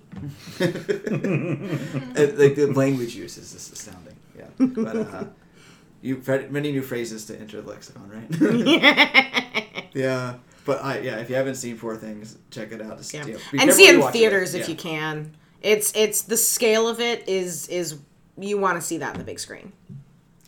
Sold. Do it. Sorry, brother, not when Night Film's coming out. Seeing it Friday. Tony, what's you up for number two? I, I, I, all I can say is I. It is one of the biggest regrets of assembling this list that I didn't get a chance to see it. I, I, and you guys just completely sold it, sold me on it, and then some. Um, however, I did see two, a number two and a number one movie that I thought were pretty terrific, and I know at least one of them is on someone's list, and that's my number two, which is Godzilla minus one. hey. Um, even as someone who has literally spent his life ingesting damn near every Godzilla movie since I was a frickin' kid, you could have knocked me over with a feather had anyone told me that I would get so emotionally wrapped Cried up in a four Godzilla times. cried! movie. Four times. I cried. That was my notes. Wait, my note says I cried. That's what the notes say. I cried. It was two, two and counting. You know, two and then fighting back a significant amount. Um, I there's just, and this is uh, you know kind of coming back to um, at least one of the other movies I talked about today or tonight. Uh, this is a really well wrought historic drama that happens to have a giant fucking fire breathing lizard in it. You could literally substitute Godzilla for any other threat, and this movie would work every still single bit that. as well. And that's the mark of a really great genre movie. It's the mark of a really great movie, period. And it establishes some very persuasive, persuasive and interesting characters. Uh, the central moral conflict of uh, the main character of uh, Shikishima, uh, who is a kamikaze, a disgraced kamikaze pilot, his whole moral kiosk involving his guilt about not having given his all. Plus, you know, uh, it's a long story, and without getting spoilery, there is a, a revenge motive involved in how his character feels about Godzilla. There's an amazing semi cold opening that really is just staggering in terms of its blunt force impact. It's a great, it's like every great scene that you could possibly want from a kaiju giant monster movie, but just executed with such incredible brilliance. And then for half an hour, it's a character study. It is a character drama, and you get totally royally invested in the characters. And uh, the director, uh, Takashi Yam- Yamazaki, who also writes the screenplay and is one of the, he co wrote the screenplay, and he's actually the special effects supervisor on the movie. Um, he creates this he does this really great job of creating a very plausible set of circumstances that completely push the United States intervening at all out of the picture gives a complete and totally rock solid background for why Japan itself and specifically a faction of Japanese have to roll up their sleeves and fucking handle this shit uh, as far as dealing with Godzilla. It's also um, the scariest that Godzilla has been in I don't know how many years, how many movies. Is 1954? That yeah, pretty much, pretty much. years? It really is, and it's also. I mean, it, you would- you would never expect this from a Godzilla movie because everyone's used to the whole suitmation concept, and it's got its charms. But Jesus, the special effects in this movie are jaw dropping. They are terrific, and it is one of those movies that you have to see on a big screen. It's also I can't emphasize enough that the characters work so well in the movie, and you know I I'm going to riff on some ancient ancient shit, but one of one of my favorite like classic Hollywood directors is Howard Hawks, uh, who made a lot of westerns and a lot of dramas and action movies. But the bedrock of his movies is always that he, he was able to draw really interesting and engaging and likable and funny characters with just a few brushstrokes of character and dialogue. This movie does that same thing with the supporting characters. Um, the uh, the character of uh, Shikishima, the disgraced uh, fighter pilot, has a whole bunch of guys that he works with on a minesweeping boat, and they're all like these great, fun, engaging characters, and you almost want a subplot about each one of these characters. And it just it's it's also it's really intensely self-critical of Japan's complete sacrifice of human life at the altar of life and vic- uh, uh, of pride and victory. I mean, there's so there it, it addresses it's much more self-reflective probably than any of the other Godzilla movies. I mean, everyone knows that Godzilla is semaphore for you know uh, nuclear fear and Hiroshima and Nagasaki, but when seeing like a Japanese filmmaker really deep dive into Japan's culpability in World War II and the cost that that wrought on human life as well as the Japanese consciousness is it's it's really something else. the um the without getting too deep into Mhm. spoilers, but uh, when you do see the nuclear fallout of various things like atomic breath, Mhm. it it feels way more so than you do feel at any other uh, Godzilla film. Oh, It's- absolutely. You feel every death. You feel every person who gets stomped. You feel every everything that happens. And I think I texted you afterwards like. Uh, when we get to the monster stuff, it's like, yeah, and part of your brain's like, monster, yeah. Part of your brain's like, no, No. please stop. Exactly. Go, go away. Exactly. It is so. it is so well constructed. It is so well constructed. On a and, and I mean again, if you make a genre movie where you're totally invested in the characters, sold. You know, you you have my heart, and this movie just does such a good job of it. It Yeah. just does such a good job of it. Because we have actual characters that we care about, and it's, it's Yeah. a human story, which you know you don't often get in the, the Godzilla movies as much. Like as much as I love the MonsterVerse, uh, the it's popcorn for or the the Monarch verse, whatever it is. Yeah. Oh, yeah, Um, yeah, yeah. It, it's popcorn for Yeah. destructing porn, Mm-hmm. uh, which is fine. Like the characters, like the last couple have been like way too many human characters to move things along, and this is to see this is the opposite way, opposite way. Though I do look forward to you know. Godzilla Kong 2 uh, coming out because I, I love them. Too, Oh, and I- but it's the just really- trailer's out now. It's a Oh, different yeah. style. Yeah. It's monster. it's fucking candy. It's yummy went and junk saw the color purple. The the new trailer's out. Nice. Um, no, I I uh, I was surprised at how moving it was. I was again. I was not prepared. Was I think it was you that was like you're gonna cry or Yeah. yeah, and I was like no, I'm not. And there's a specific moment that I'm not gonna give the specific plot point, but when it happened, it was like instantaneous tears. Just I was like I know ugly exactly which crying one. in the movie theater, and then it happened again a little later on. Mm-hmm. Um, no, it's it's it's got so much heart, and the performances are so good. Yes. they're they're I uh apparently it's like chock full of of a bunch of like Japanese Big movie stars. Japanese yeah. movie stars. Yeah, I was talking to the artistic director. One of my theaters is is Japanese, and and I'd asked her if she'd seen it. She was seeing it. She was going to be in Tokyo, and but she was really excited because she knew all of the act. She's like, this guy is amazing, and this guy is a huge movie star. And I was like, see, these are things that you don't always know when Yeah. when you're watching it. Uh, the the caliber of the performances is is fantastic, uh, and it's a relatively.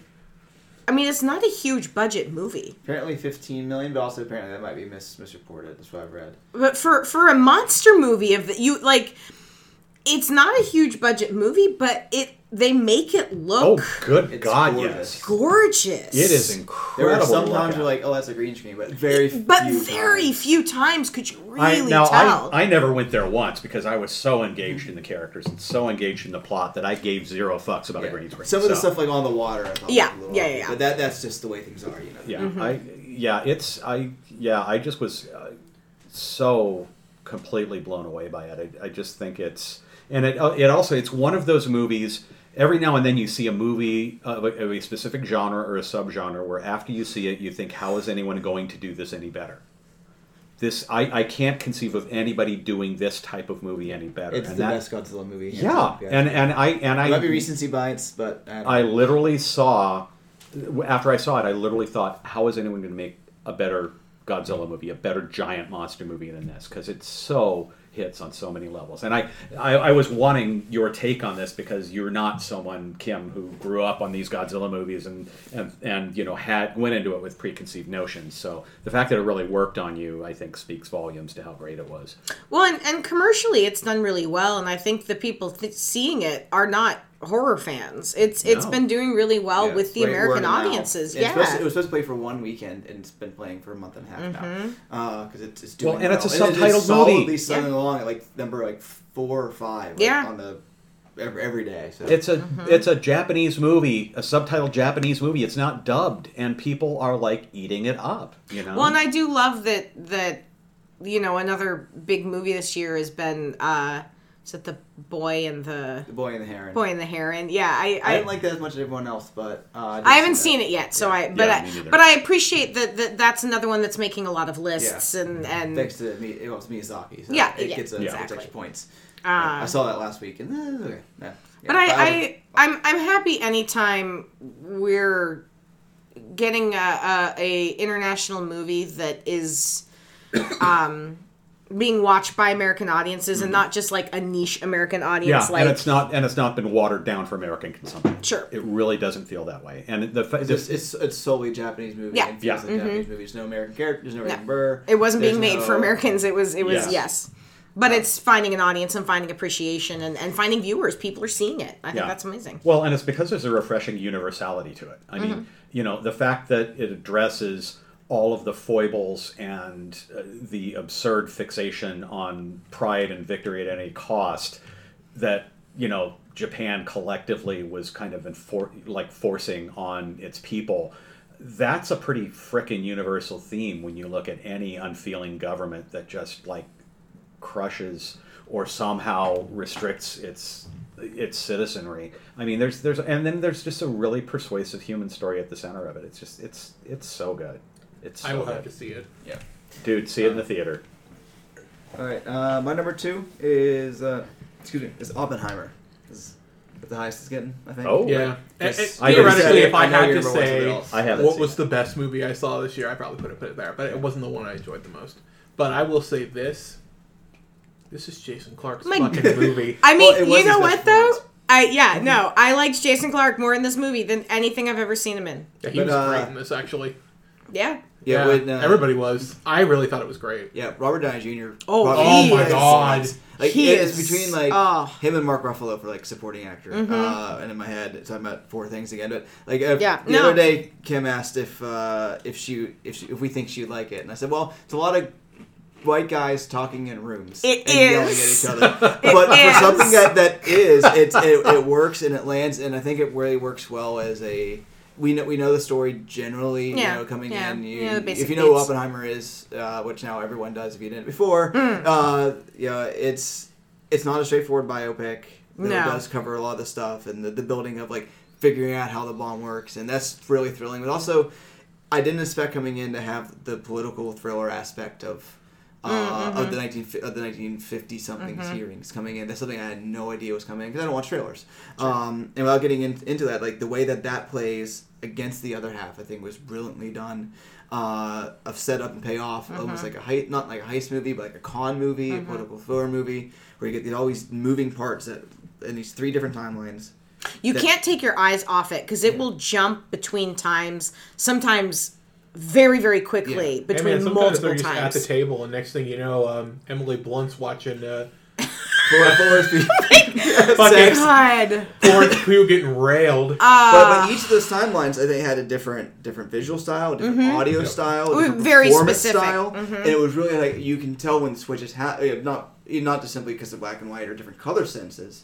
Uh, no, there was very specific artistic choices very- being made. and it's so well done in that case, and the way they all tie together. So it's not just you know, oh, he makes the bomb and gets yeah, feels bad. we, it. not starting at the beginning of his life and going do do do do do do do do, and here he makes the bomb and You've yeah. literally seen the, the fallout, huh? But it's Hey. uh, of, of this to his later life and how everything he's done done's come back around Mm-hmm. and all the machinations that Robert Downey Jr. is doing and how that comes together and pays off in really unexpected new ways. This, this is part, you know, that part of the history I didn't know.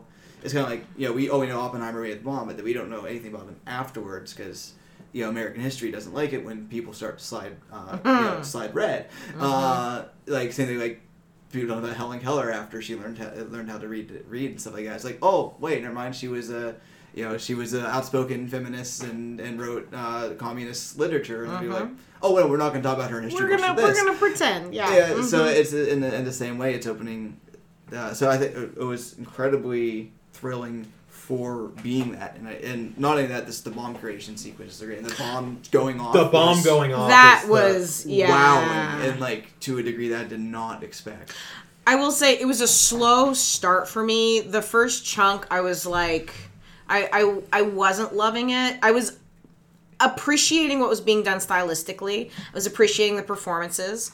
It picked up for me when they got a little bit more in some of the direct bomb stuff, and then when the pacing picked up for the later later chunk of the movie, I, I got. Uh, I was a lot more engrossed. I Um, appreciate that the stuff in the beginning it might have been slower came It- back. it came end. back, It was yeah, very it's well, necessary. Very excellent Chekhov's guns. Yes, setups. I think I, I could have done with maybe a little check of pacing.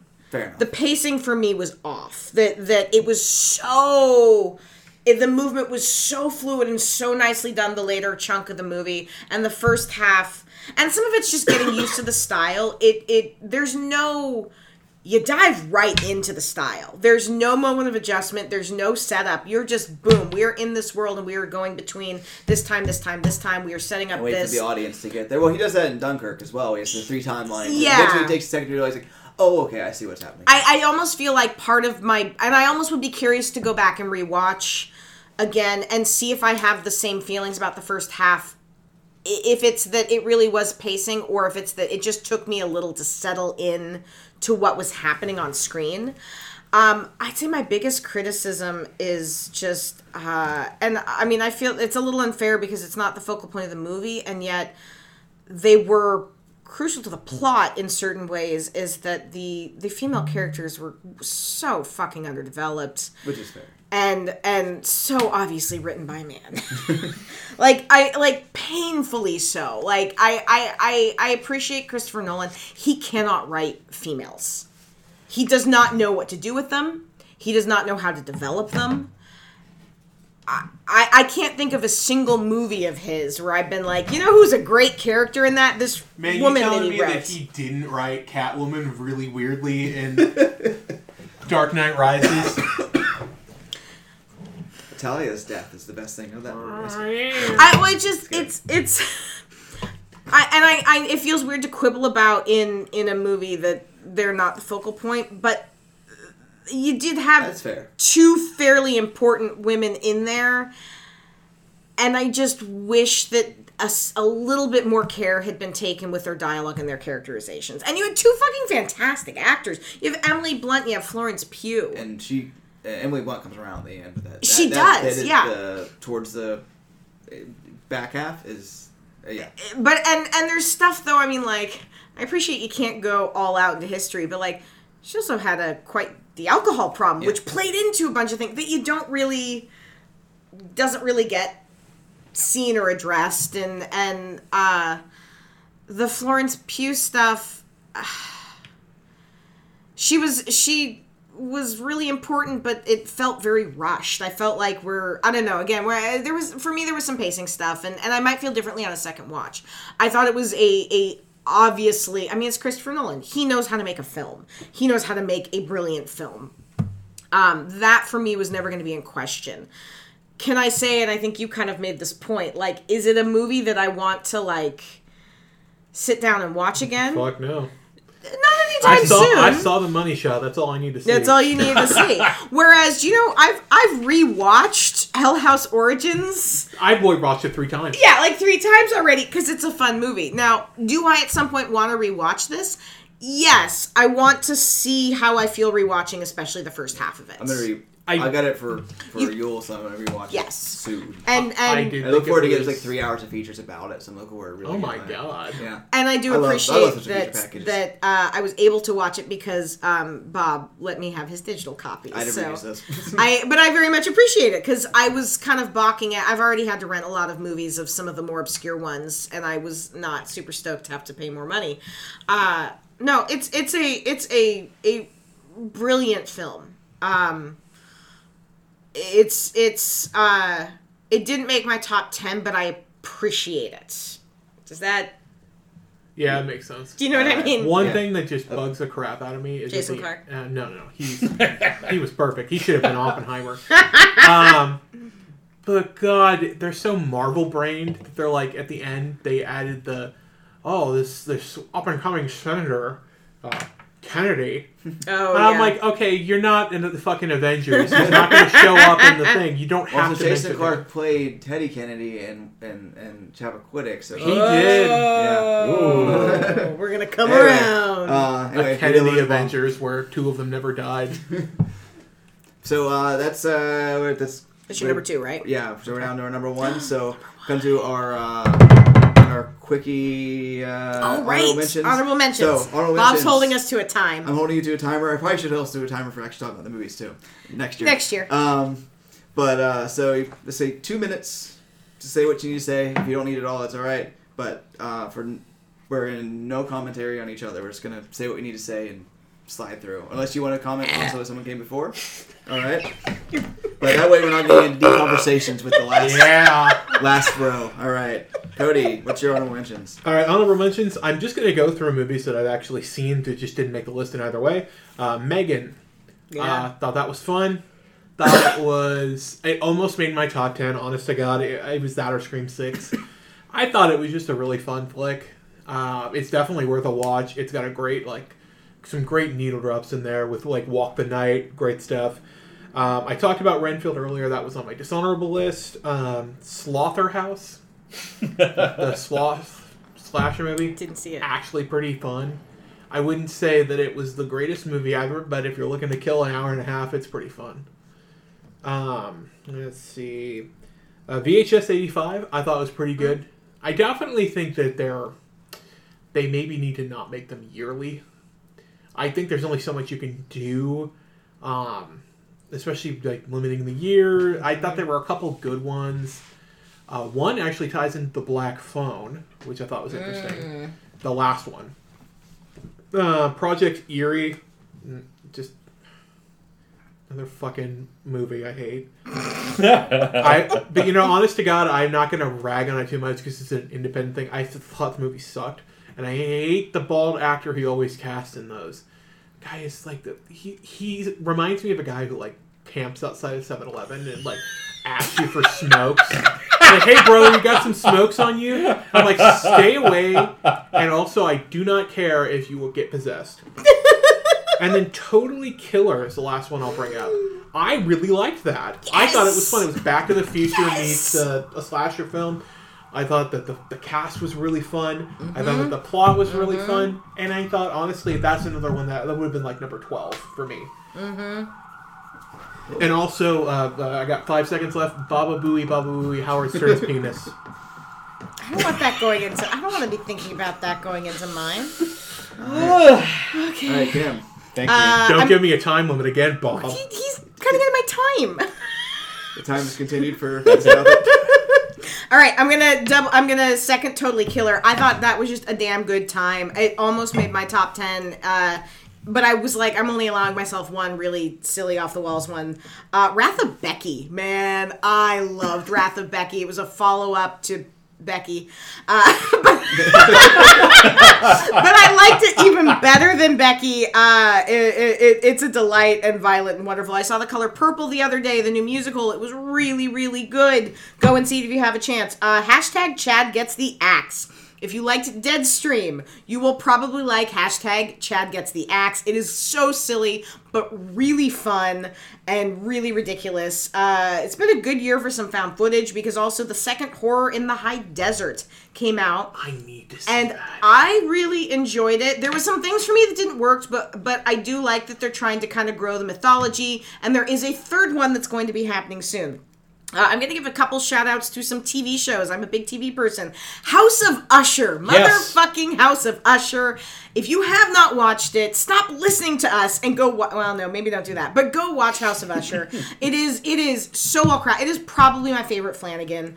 Uh everything from everyone cast in it, which also considering they had to recast one of the principal characters, is very impressive. Uh, second season of Our Flag Means Death. I love my gay pirates, uh, and it's uh, I loved the second season. Uh, lots of gay pirate kissing, love it. The uh, Justified Primeval, which was the the uh, continuation of the Justified series. Series itself ended years ago. They did a limited series on FX where we got to meet Raylan Givens again, and he's up to his old tricks. Really, really good. Uh, Timothy Olyphants uh, can act like nobody's business, and I very much enjoy it. Thank you all, and good night. Perfect. And oh, there it is. All right, Right Tony. on time. Uh, I'll make this nice and brief because uh, we've actually discussed a fair amount of the honorable mentions that would have been on my list already. Uh, Talk to Me, again, uh, familiar story, very well told, with a distinctive spin uh, and a lot of youthful energy, and a glance at a teen populace that I learned about that, that felt fresh and new to me. Uh, well done, uh, packed a wall up despite its inherent um, familiarity. Also, Evil Dead Rise. Uh, I saw it twice at the theater. Uh, quite wowed. I thought it was extremely well directed, blessed with some solid characterizations, and with a re- refreshingly 70s sense of mercilessness, and also a lot of visual um, touchstones with classic Italian horror cinema. Demons 2, The Beyond, a lot of direct visual cues. So I really enjoyed those. Um, I'll give a. I have only seen like the first three episodes of The Fall of the House of Usher, but Jesus fucking Christ, it is brilliantly written. It so elegantly updates and expands on Poe's oeuvre. Uh, just from what I've seen now, I'm like so totally wowed. I am really looking forward to diving into the rest of it. Those are kind of my honorable mentions of stuff that is like 2023 stuff. Bada boom, bada bing. All right, two minutes for me. All right, uh, I'm gonna start out with like Joyride is a is a Ooh. raucous blast of uh, road trip. Everything goes wrong comedy, which is always which tend to be a little little raunchy, but this thing has a ton of heart, ton of character, really great depth of, of it. So built building into the familiar genre, uh, featuring you know another woman director, female Asian cast. Uh, so it's awesome. Also speaking of a uh, Asian director and Asian cast, uh, Shortcomings uh, directed by Randall Park, written by Randall Park, is a really solid character piece of trying to find yourself in your twenties. Um, but also going back to uh, you know awesome uh, women-led, directed, written stories. Uh, Are You There, God? It's Me, Margaret, uh, from the Judy Blume novel is incredible. Uh, I can't remember who directed it right now, but uh, the girl who plays uh, plays Margaret is she played uh, Cassie in the first couple Ant Man movies, and she's really awesome as a girl discovering who she is in the '70s. The aesthetic's really great. Rachel McAdams amazing. Benny Safdie. Um, there's a great documentary about Judy Blume called Judy Blume Forever, which is on Prime. Speaking of her, uh, that's a really solid look at this great writer. I've read a lot of her stuff. Um, read read the entire Fudge series to my son, and that's a great series. He really understands children, and I think it really helps. Um, also, uh, uh, Priscilla, the new film from Sofia Coppola, is uh, is filled with fantastic performances. Looking at someone who usually gets wayli- uh, waylined and um, I can't speak that. Uh, and the Elvis story, yeah, she's usually often a footnote or a, hey, this has happened. Especially with the big Elvis movie that came out previous year, uh, so we get the flip side of everything that happened there from her point of view. And Cailee Spaeny, I think her name is, who held the craft too, uh, is she's astounding and she's wonderful. And Blackberry uh, is uh, looking at the rise and fall of the BlackBerry, which you think would be boring, but it's actually really thrilling. Uh, read by Jay Baruchel. Um, and uh, there we are. That's my two minutes. Okay, coming Right into our last uh, last number ones. Here, here we go. So All we're bring so- ourselves to the end. This one was, like I said, this was neck and neck with Hell House. Um, and it, what pushed it over the line is I did get to see it in a theater. Uh, my number one for this year is Evil Dead Rise. That's what I figured. Right since on. they come back up. yeah, it was. I love this movie from start to finish. Right, once it, once that first click happens, it is balls to the wall into the end, and I really, it's really well shot. It's definitely got those influences, like it's the Beyond, Demons Two. There's a whole ton of. I, I thought that the gore was really actually really well done. It wasn't overdone, uh, but it was it was a nice amount. Um, I thought that it leaves the franchise potential to do more. Uh-huh. Yeah. Um, I thought that their interpretation of Deadites was kind of interesting. Ones where you Can't can't really, different books, you have a different way of yeah, acting. and you can't really kill them either. And Makes it very difficult too. the opening credits. Yeah. man. The opening Holy credits, yes. shit! Best Yeah, opening right credits of the year. Oh. I will give it right that. I would say probably the best opening credits. Except that sets the tone of the movie. yeah, Absolutely, like right you know, there. you're like, I know what kind of movie I'm in. Yes. And, and also, um, I, I think that it's, it bears mentioning to give a shout out to Christine Sutherland, um, who plays the mom. I'm forgetting the name of the oh, character she right now. is. Yeah. She so is good. excellent. She is, you know, she her character. dancer, right? Yes, Yep. Yes. and yeah. that and that's that shows in her body language Yeah. when she's fully possessed. There's so I, I it's an astonishing performance, and it's not just that the makeup is super effective. It is what she is doing with her body, Yeah.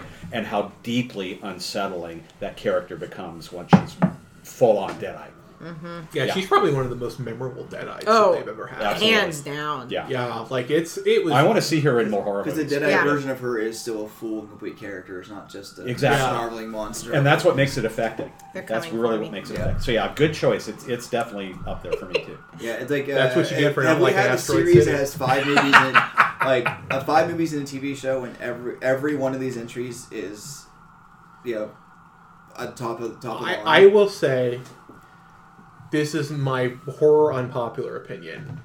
Bruce Campbell kind of annoys me.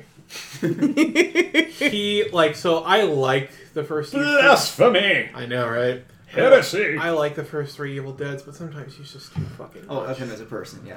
It's kind of like the, it's part of being. Yeah, it's- Bruce. it's- it's- it's it's, his it's, thing. his, it's his persona. shtick, yeah. yeah. And you know, sometimes I just like I do not want to see that, and that's why I love the 2013 Evil Dead. And this mm. has just been perfect. I loved the like just the lore of how they found the the thing, and Uh, then them him playing the on the record that uh, you know summons the thing. Yeah, that's really deeply clever the scary. way Jesus, about it. In when the he's trying to stop it, and then Yeah. you just hear that, and that burst like Kanda comes through is like. Mm. Yeah, the sound, the sound, the sound mix on that movie is phenomenal. The sound is incredible. The soundtrack, the sound itself, I will say that it did a really good job of no one is safe in that movie. oh, Yeah. totally, totally. Like uh, really, like you learn that pretty. Like once they, um, once a couple characters die, you're like, holy shit, no one's fucking safe in this and one. like the, but the family dynamic at the center of it is really strong, and I love the the production design of like seeing like the notches in the wood as the kids were growing up, and it gives a lot more depth and oomph to the things that happen because it's not Yeah, just it- doesn't feel like just a set. Doesn't feel It like elevates people the meant to, stakes they- massively. It feels like a lived-in family and a lived-in Yeah. place. yeah. and the, the the parent and children like that's a, a Yeah. that's a different it's just different than a That's group of friends it's kids in the different woods, than you know? yeah it, it hits in a Even really kids in the different woods, way though, when they tie the the film back, um, they have that kind of like lived-in quality of like you know they these are like cousins. They're there's a relationship Mm-hmm. there. yeah, and then you know basically seeing how this thing just tears people apart tears families apart Yeah. tears everything apart that it comes into contact with also like what's going to happen when um, the cops eventually get up to that top floor because you can't put them down We'll find out in the next one. Right? In the Evil next Dead one. rises again. apparently it's supposed to they're supposed to do another evil i guess sam raimi wants to do another one really that doesn't shock me yeah this one was this one was good I you know. hope so. Yeah, thumbs up. yeah Kim, what are we finishing up with? Uh, I think it might. I, I, it might be the same as yours. We'll see. This might be a surprise. Um, Killers of the Flower Moon. That's Bingo. Tony's list. That's not Tony's list. Oh, is it? Is it all three of us? on mine. That's funny.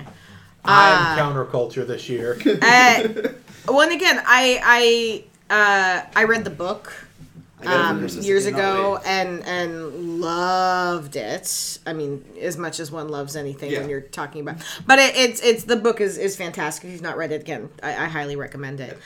Um man lily gladstone like Yes. uh it, she anchors this Thank you. um i do appreciate i was reading a couple interviews uh because the original script was going to be from the fbi's perspective like Like them book coming is, right? yeah, Yeah. yeah yeah yeah which which again that's how the book is anchored it would have made sense but the some of the comments being that um, you wouldn't have been able to see kind of inside the community because there was a resistance to these outsiders coming in and so taking us into the movie and into the community and and uh, was a way to get into the story earlier and to kind of live in some of the events which i i think worked It also humanizes it enormously. yes Uh, I think that one of the things, I mean, I've always had a huge amount of respect for Scorsese as a filmmaker. I think technically he is utterly brilliant, but I often have a hard time connecting with his movies emotionally. And you're going to appreciate this. I think part of it is because there's such a fixation on toxic masculinity Yeah. in these movies that it is hard to pierce that Yeah. and go beyond the incredibly brilliantly precise technical surface. This movie it's easily his best in a couple of decades. Oh, and yeah, it- hands it- the big factor behind that is that there is there is a human element, and that shift in focus that you mentioned from the FBI Mm-hmm. to the tribe and to Lily Gladstone's character, Mm. and to the interaction, the the relationship between her and her gullible, but somehow you know like affecting husband Mm-hmm. played quite well by Leo DiCaprio.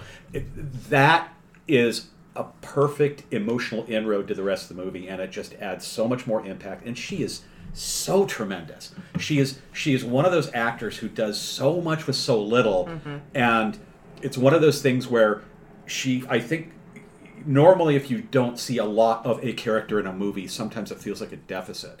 In this movie you feel her presence and her spirit through the entire film. It becomes the emotional anchor of the movie. It becomes the thing it, it becomes the hook that draws pretty much every viewer in is the is the the journey and the and, and what she's enduring. Um, i also think i Robert De Niro disappears into the Oh, fucking he- park. he's It's his, be- it's fantastic. his This best is role in decades. decades, Yeah. decades. If I haven't seen him this He's good. giving in a shit, and yeah. if tell. he doesn't if he doesn't sew up a- an Oscar nod slash win for this movie, I'll be shocked. Um, Hopefully, I, I'm hoping that uh, Mark Ruffalo or uh, yeah. can get it. The other thing, I, Fine, going on. the other thing I love about But this yes. movie is I think it's really wonderful that it, it it's like a lot of different things. It shines a corner on a largely unacknowledged and honestly rage-inducing corner of American history. Uh, it is a riveting crime thriller that really like ties into you know Scorsese's Yeah. ongoing you know interest in like the how absolute power and, and how uh, how it corrupts absolutely and also just the incredible lure of of vice and crime as an as an inroad to what's perceived as happiness a lot of what we find in Scorsese films are here, but with a different different light. yeah, Yeah, exactly, yeah. exactly, and it's Moving away from New York, It's Little it's a terrific courtroom drama in the final third, eh, and the cast is phenomenal. Also, I love how it ties things up at the end. Yeah, yeah. I it was love a very clever Some people way. didn't like that, but I thought it was perfect. I thought it was I- so really- clever. thank you. Yeah, Um, I thought it was also- so clever. Speaking of women who do amazing work in movies, massive, massive shout out to editor Thelma Schoonmaker. Mm, yeah. Because this is a three hour and 20 minute movie that moves like that. Mm-hmm. And the things that she does when it comes to the intercuts of the descriptions of acts that occur versus actually seeing the acts Mm-hmm. that occur and then seeing those acts in a slightly different angle or from a slightly different point of view later in the movie Mm-hmm. is just phenomenal. And it's one of those things where the the relationship between her and Scorsese as dire- as editor and director is so like synergistic and so perfect. I just I was absolutely blown away. And I saw this on my fucking computer screen. I rented it and watched it on my computer screen like 3 days ago. Mm. And after I saw it, I was like, "Holy Yeah, see, I saw it theatrically, and that three hours. I 26 wish I would've. It flies like that. I never felt like I need to go use the bathroom. It's one of the most breathlessly paced 3 hour and 20 like, minute it is- movies. it- you'll I'm like see. every time like, oh, this is reaching because I I wasn't where I watched that day, so I'm like, I have no idea where I am in the movie. I don't know how much longer we actually have. Just, just knowing how movies fl- move, like I know that we're reaching the end, but it feels like we're just really jumping in. You know, I feel Yeah. like I still have like an hour left. You know, of just simply what feels like three hours and twenty six minutes. Yeah, the uh, because it moved just that much. Uh, but yeah, Lily Gladstone gives such an amazing, like rounded, rounded performance Yeah. that feels so natural. It. In a good way, it feels like a non-actor performance. Oh, totally. It does, but yeah, I know what you're saying, being- yeah. Without, without not Yeah. disparage her in any way No, no, no. but just the way that she reacts to things. That's someone disappearing into the character. Mm-hmm. it- especially compared to actors who are normally much bigger, like De Niro and and DiCaprio, who are usually not. and they're both great, but Yeah. you can definitely they, they definitely give more showy "I'm an actor" performances. Yeah. and they disappeared in their roles too, as much as like DiCaprio. Like I I loved how much I didn't know how I know the actual story between DiCaprio's character and what the actual guy did, but the version of him here, Elmer, I think his name is, uh, Ernest. Ernest, Ernest, yeah. Like I wasn't sure how much he knew about anything. I wasn't sure how much how gullible he was, how much what his truth was, and I think in a good in a good way. Yeah. That he played it so well. So yeah, because we're mostly, even though she's obviously the main character, we're also following him just as much. Yeah. Uh, they said that knows when she's not there, we still feel her. And there's Uh, so but much he's essentially the audience there. eyes, Mm-hmm. and he's very complex as a character, When- and we don't. But we're following him in like every single scene, but we still don't know what he knows and how he knows and how full he is. And I think it was really impressive for his character in that way. that he like he's he's going along with his uncle and doing and participating in some truly horrific things but the contrast then of he also genuinely loves his wife and he's doing things that are hurting her but he uh, that's what i found kind of fascinating about his character and their relationship uh because you see moments earlier on too where where she's i think suspicious of him She, yeah, she has his number like right away. but but she like even from the beginning when they're kind of courting she knows who he is Yeah. but she also she believes he loves her and she loves him and as as that that always remains very true even in a very twisted and messed I up also way I, I do want to also shout out the the side characters feel very Coen-esque. And, like, there's yeah Coen- Blackie. Yeah. Oh without- my yeah, god. without getting- yes. uh, you, have, you haven't seen it, right? Or No. or the people who are listening who haven't seen it, like without getting into the details of what makes these characters what they are. But yeah, I was thinking it's like there's a very Coen quality to this. Yeah, and- uh, especially in the side characters and, and, and the way that everything unfolds in the especially the back half. Yeah. Yeah. And I, I think that one of the other things that's great about the movie is you have a lot of great turns from established actors who stem to stern do great work. I mean, hello, Brendan Fraser, John Lithgow, Yeah. brief but incredibly memorable and small wonderful. parts but Very but. But yeah You from also have. I'm sorry, you were saying. Uh, no, I just that that no one is wasted in it. Every character is cast so thoughtfully, Absolutely. and that the fact that you have a director who can get these bigger name actors to come in and do these smaller parts is also very telling. Yeah. The other thing that I think is wonderful, though, is in kind of getting back to those quirky Coen-esque side characters. Um, Scorsese's also smart enough to use actors who nobody knows who the fuck they are. Yeah.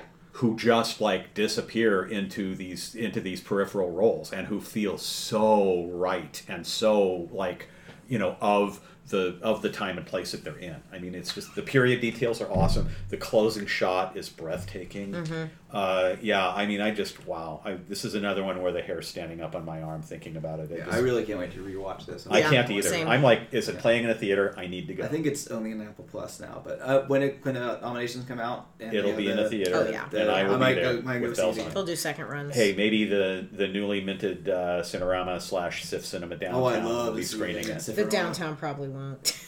They're doing slightly bigger, like Yeah. I mean, Well, but they might do the, like the best picture showcase or something. Yeah, when it, when, it, when the Oscar time comes around, hopefully so. But anyway, I'm I'm delighted. I I'm delighted that so many of us were on the same page with this. I I can't urge people strongly enough to see it. Even if you're not a Scorsese believer, I can understand because I have had my hot and cold, you know, with his work. yeah, especially recently. His uh, last Yeah. few films, I've been most. I agree. The Departed, Wolf of Wall Street, again, very I well didn't like The made, Irishman. but yeah, Didn't like didn't like the Irishman. Oh, I hated like The Wolf Wolf of Street. Wall Yeah, Street. I, Oh, I I, I really a like it, but I understand yeah, The Irishman is there. The Irishman. Yeah, same old, same old. But yeah, the, I like The Departed though.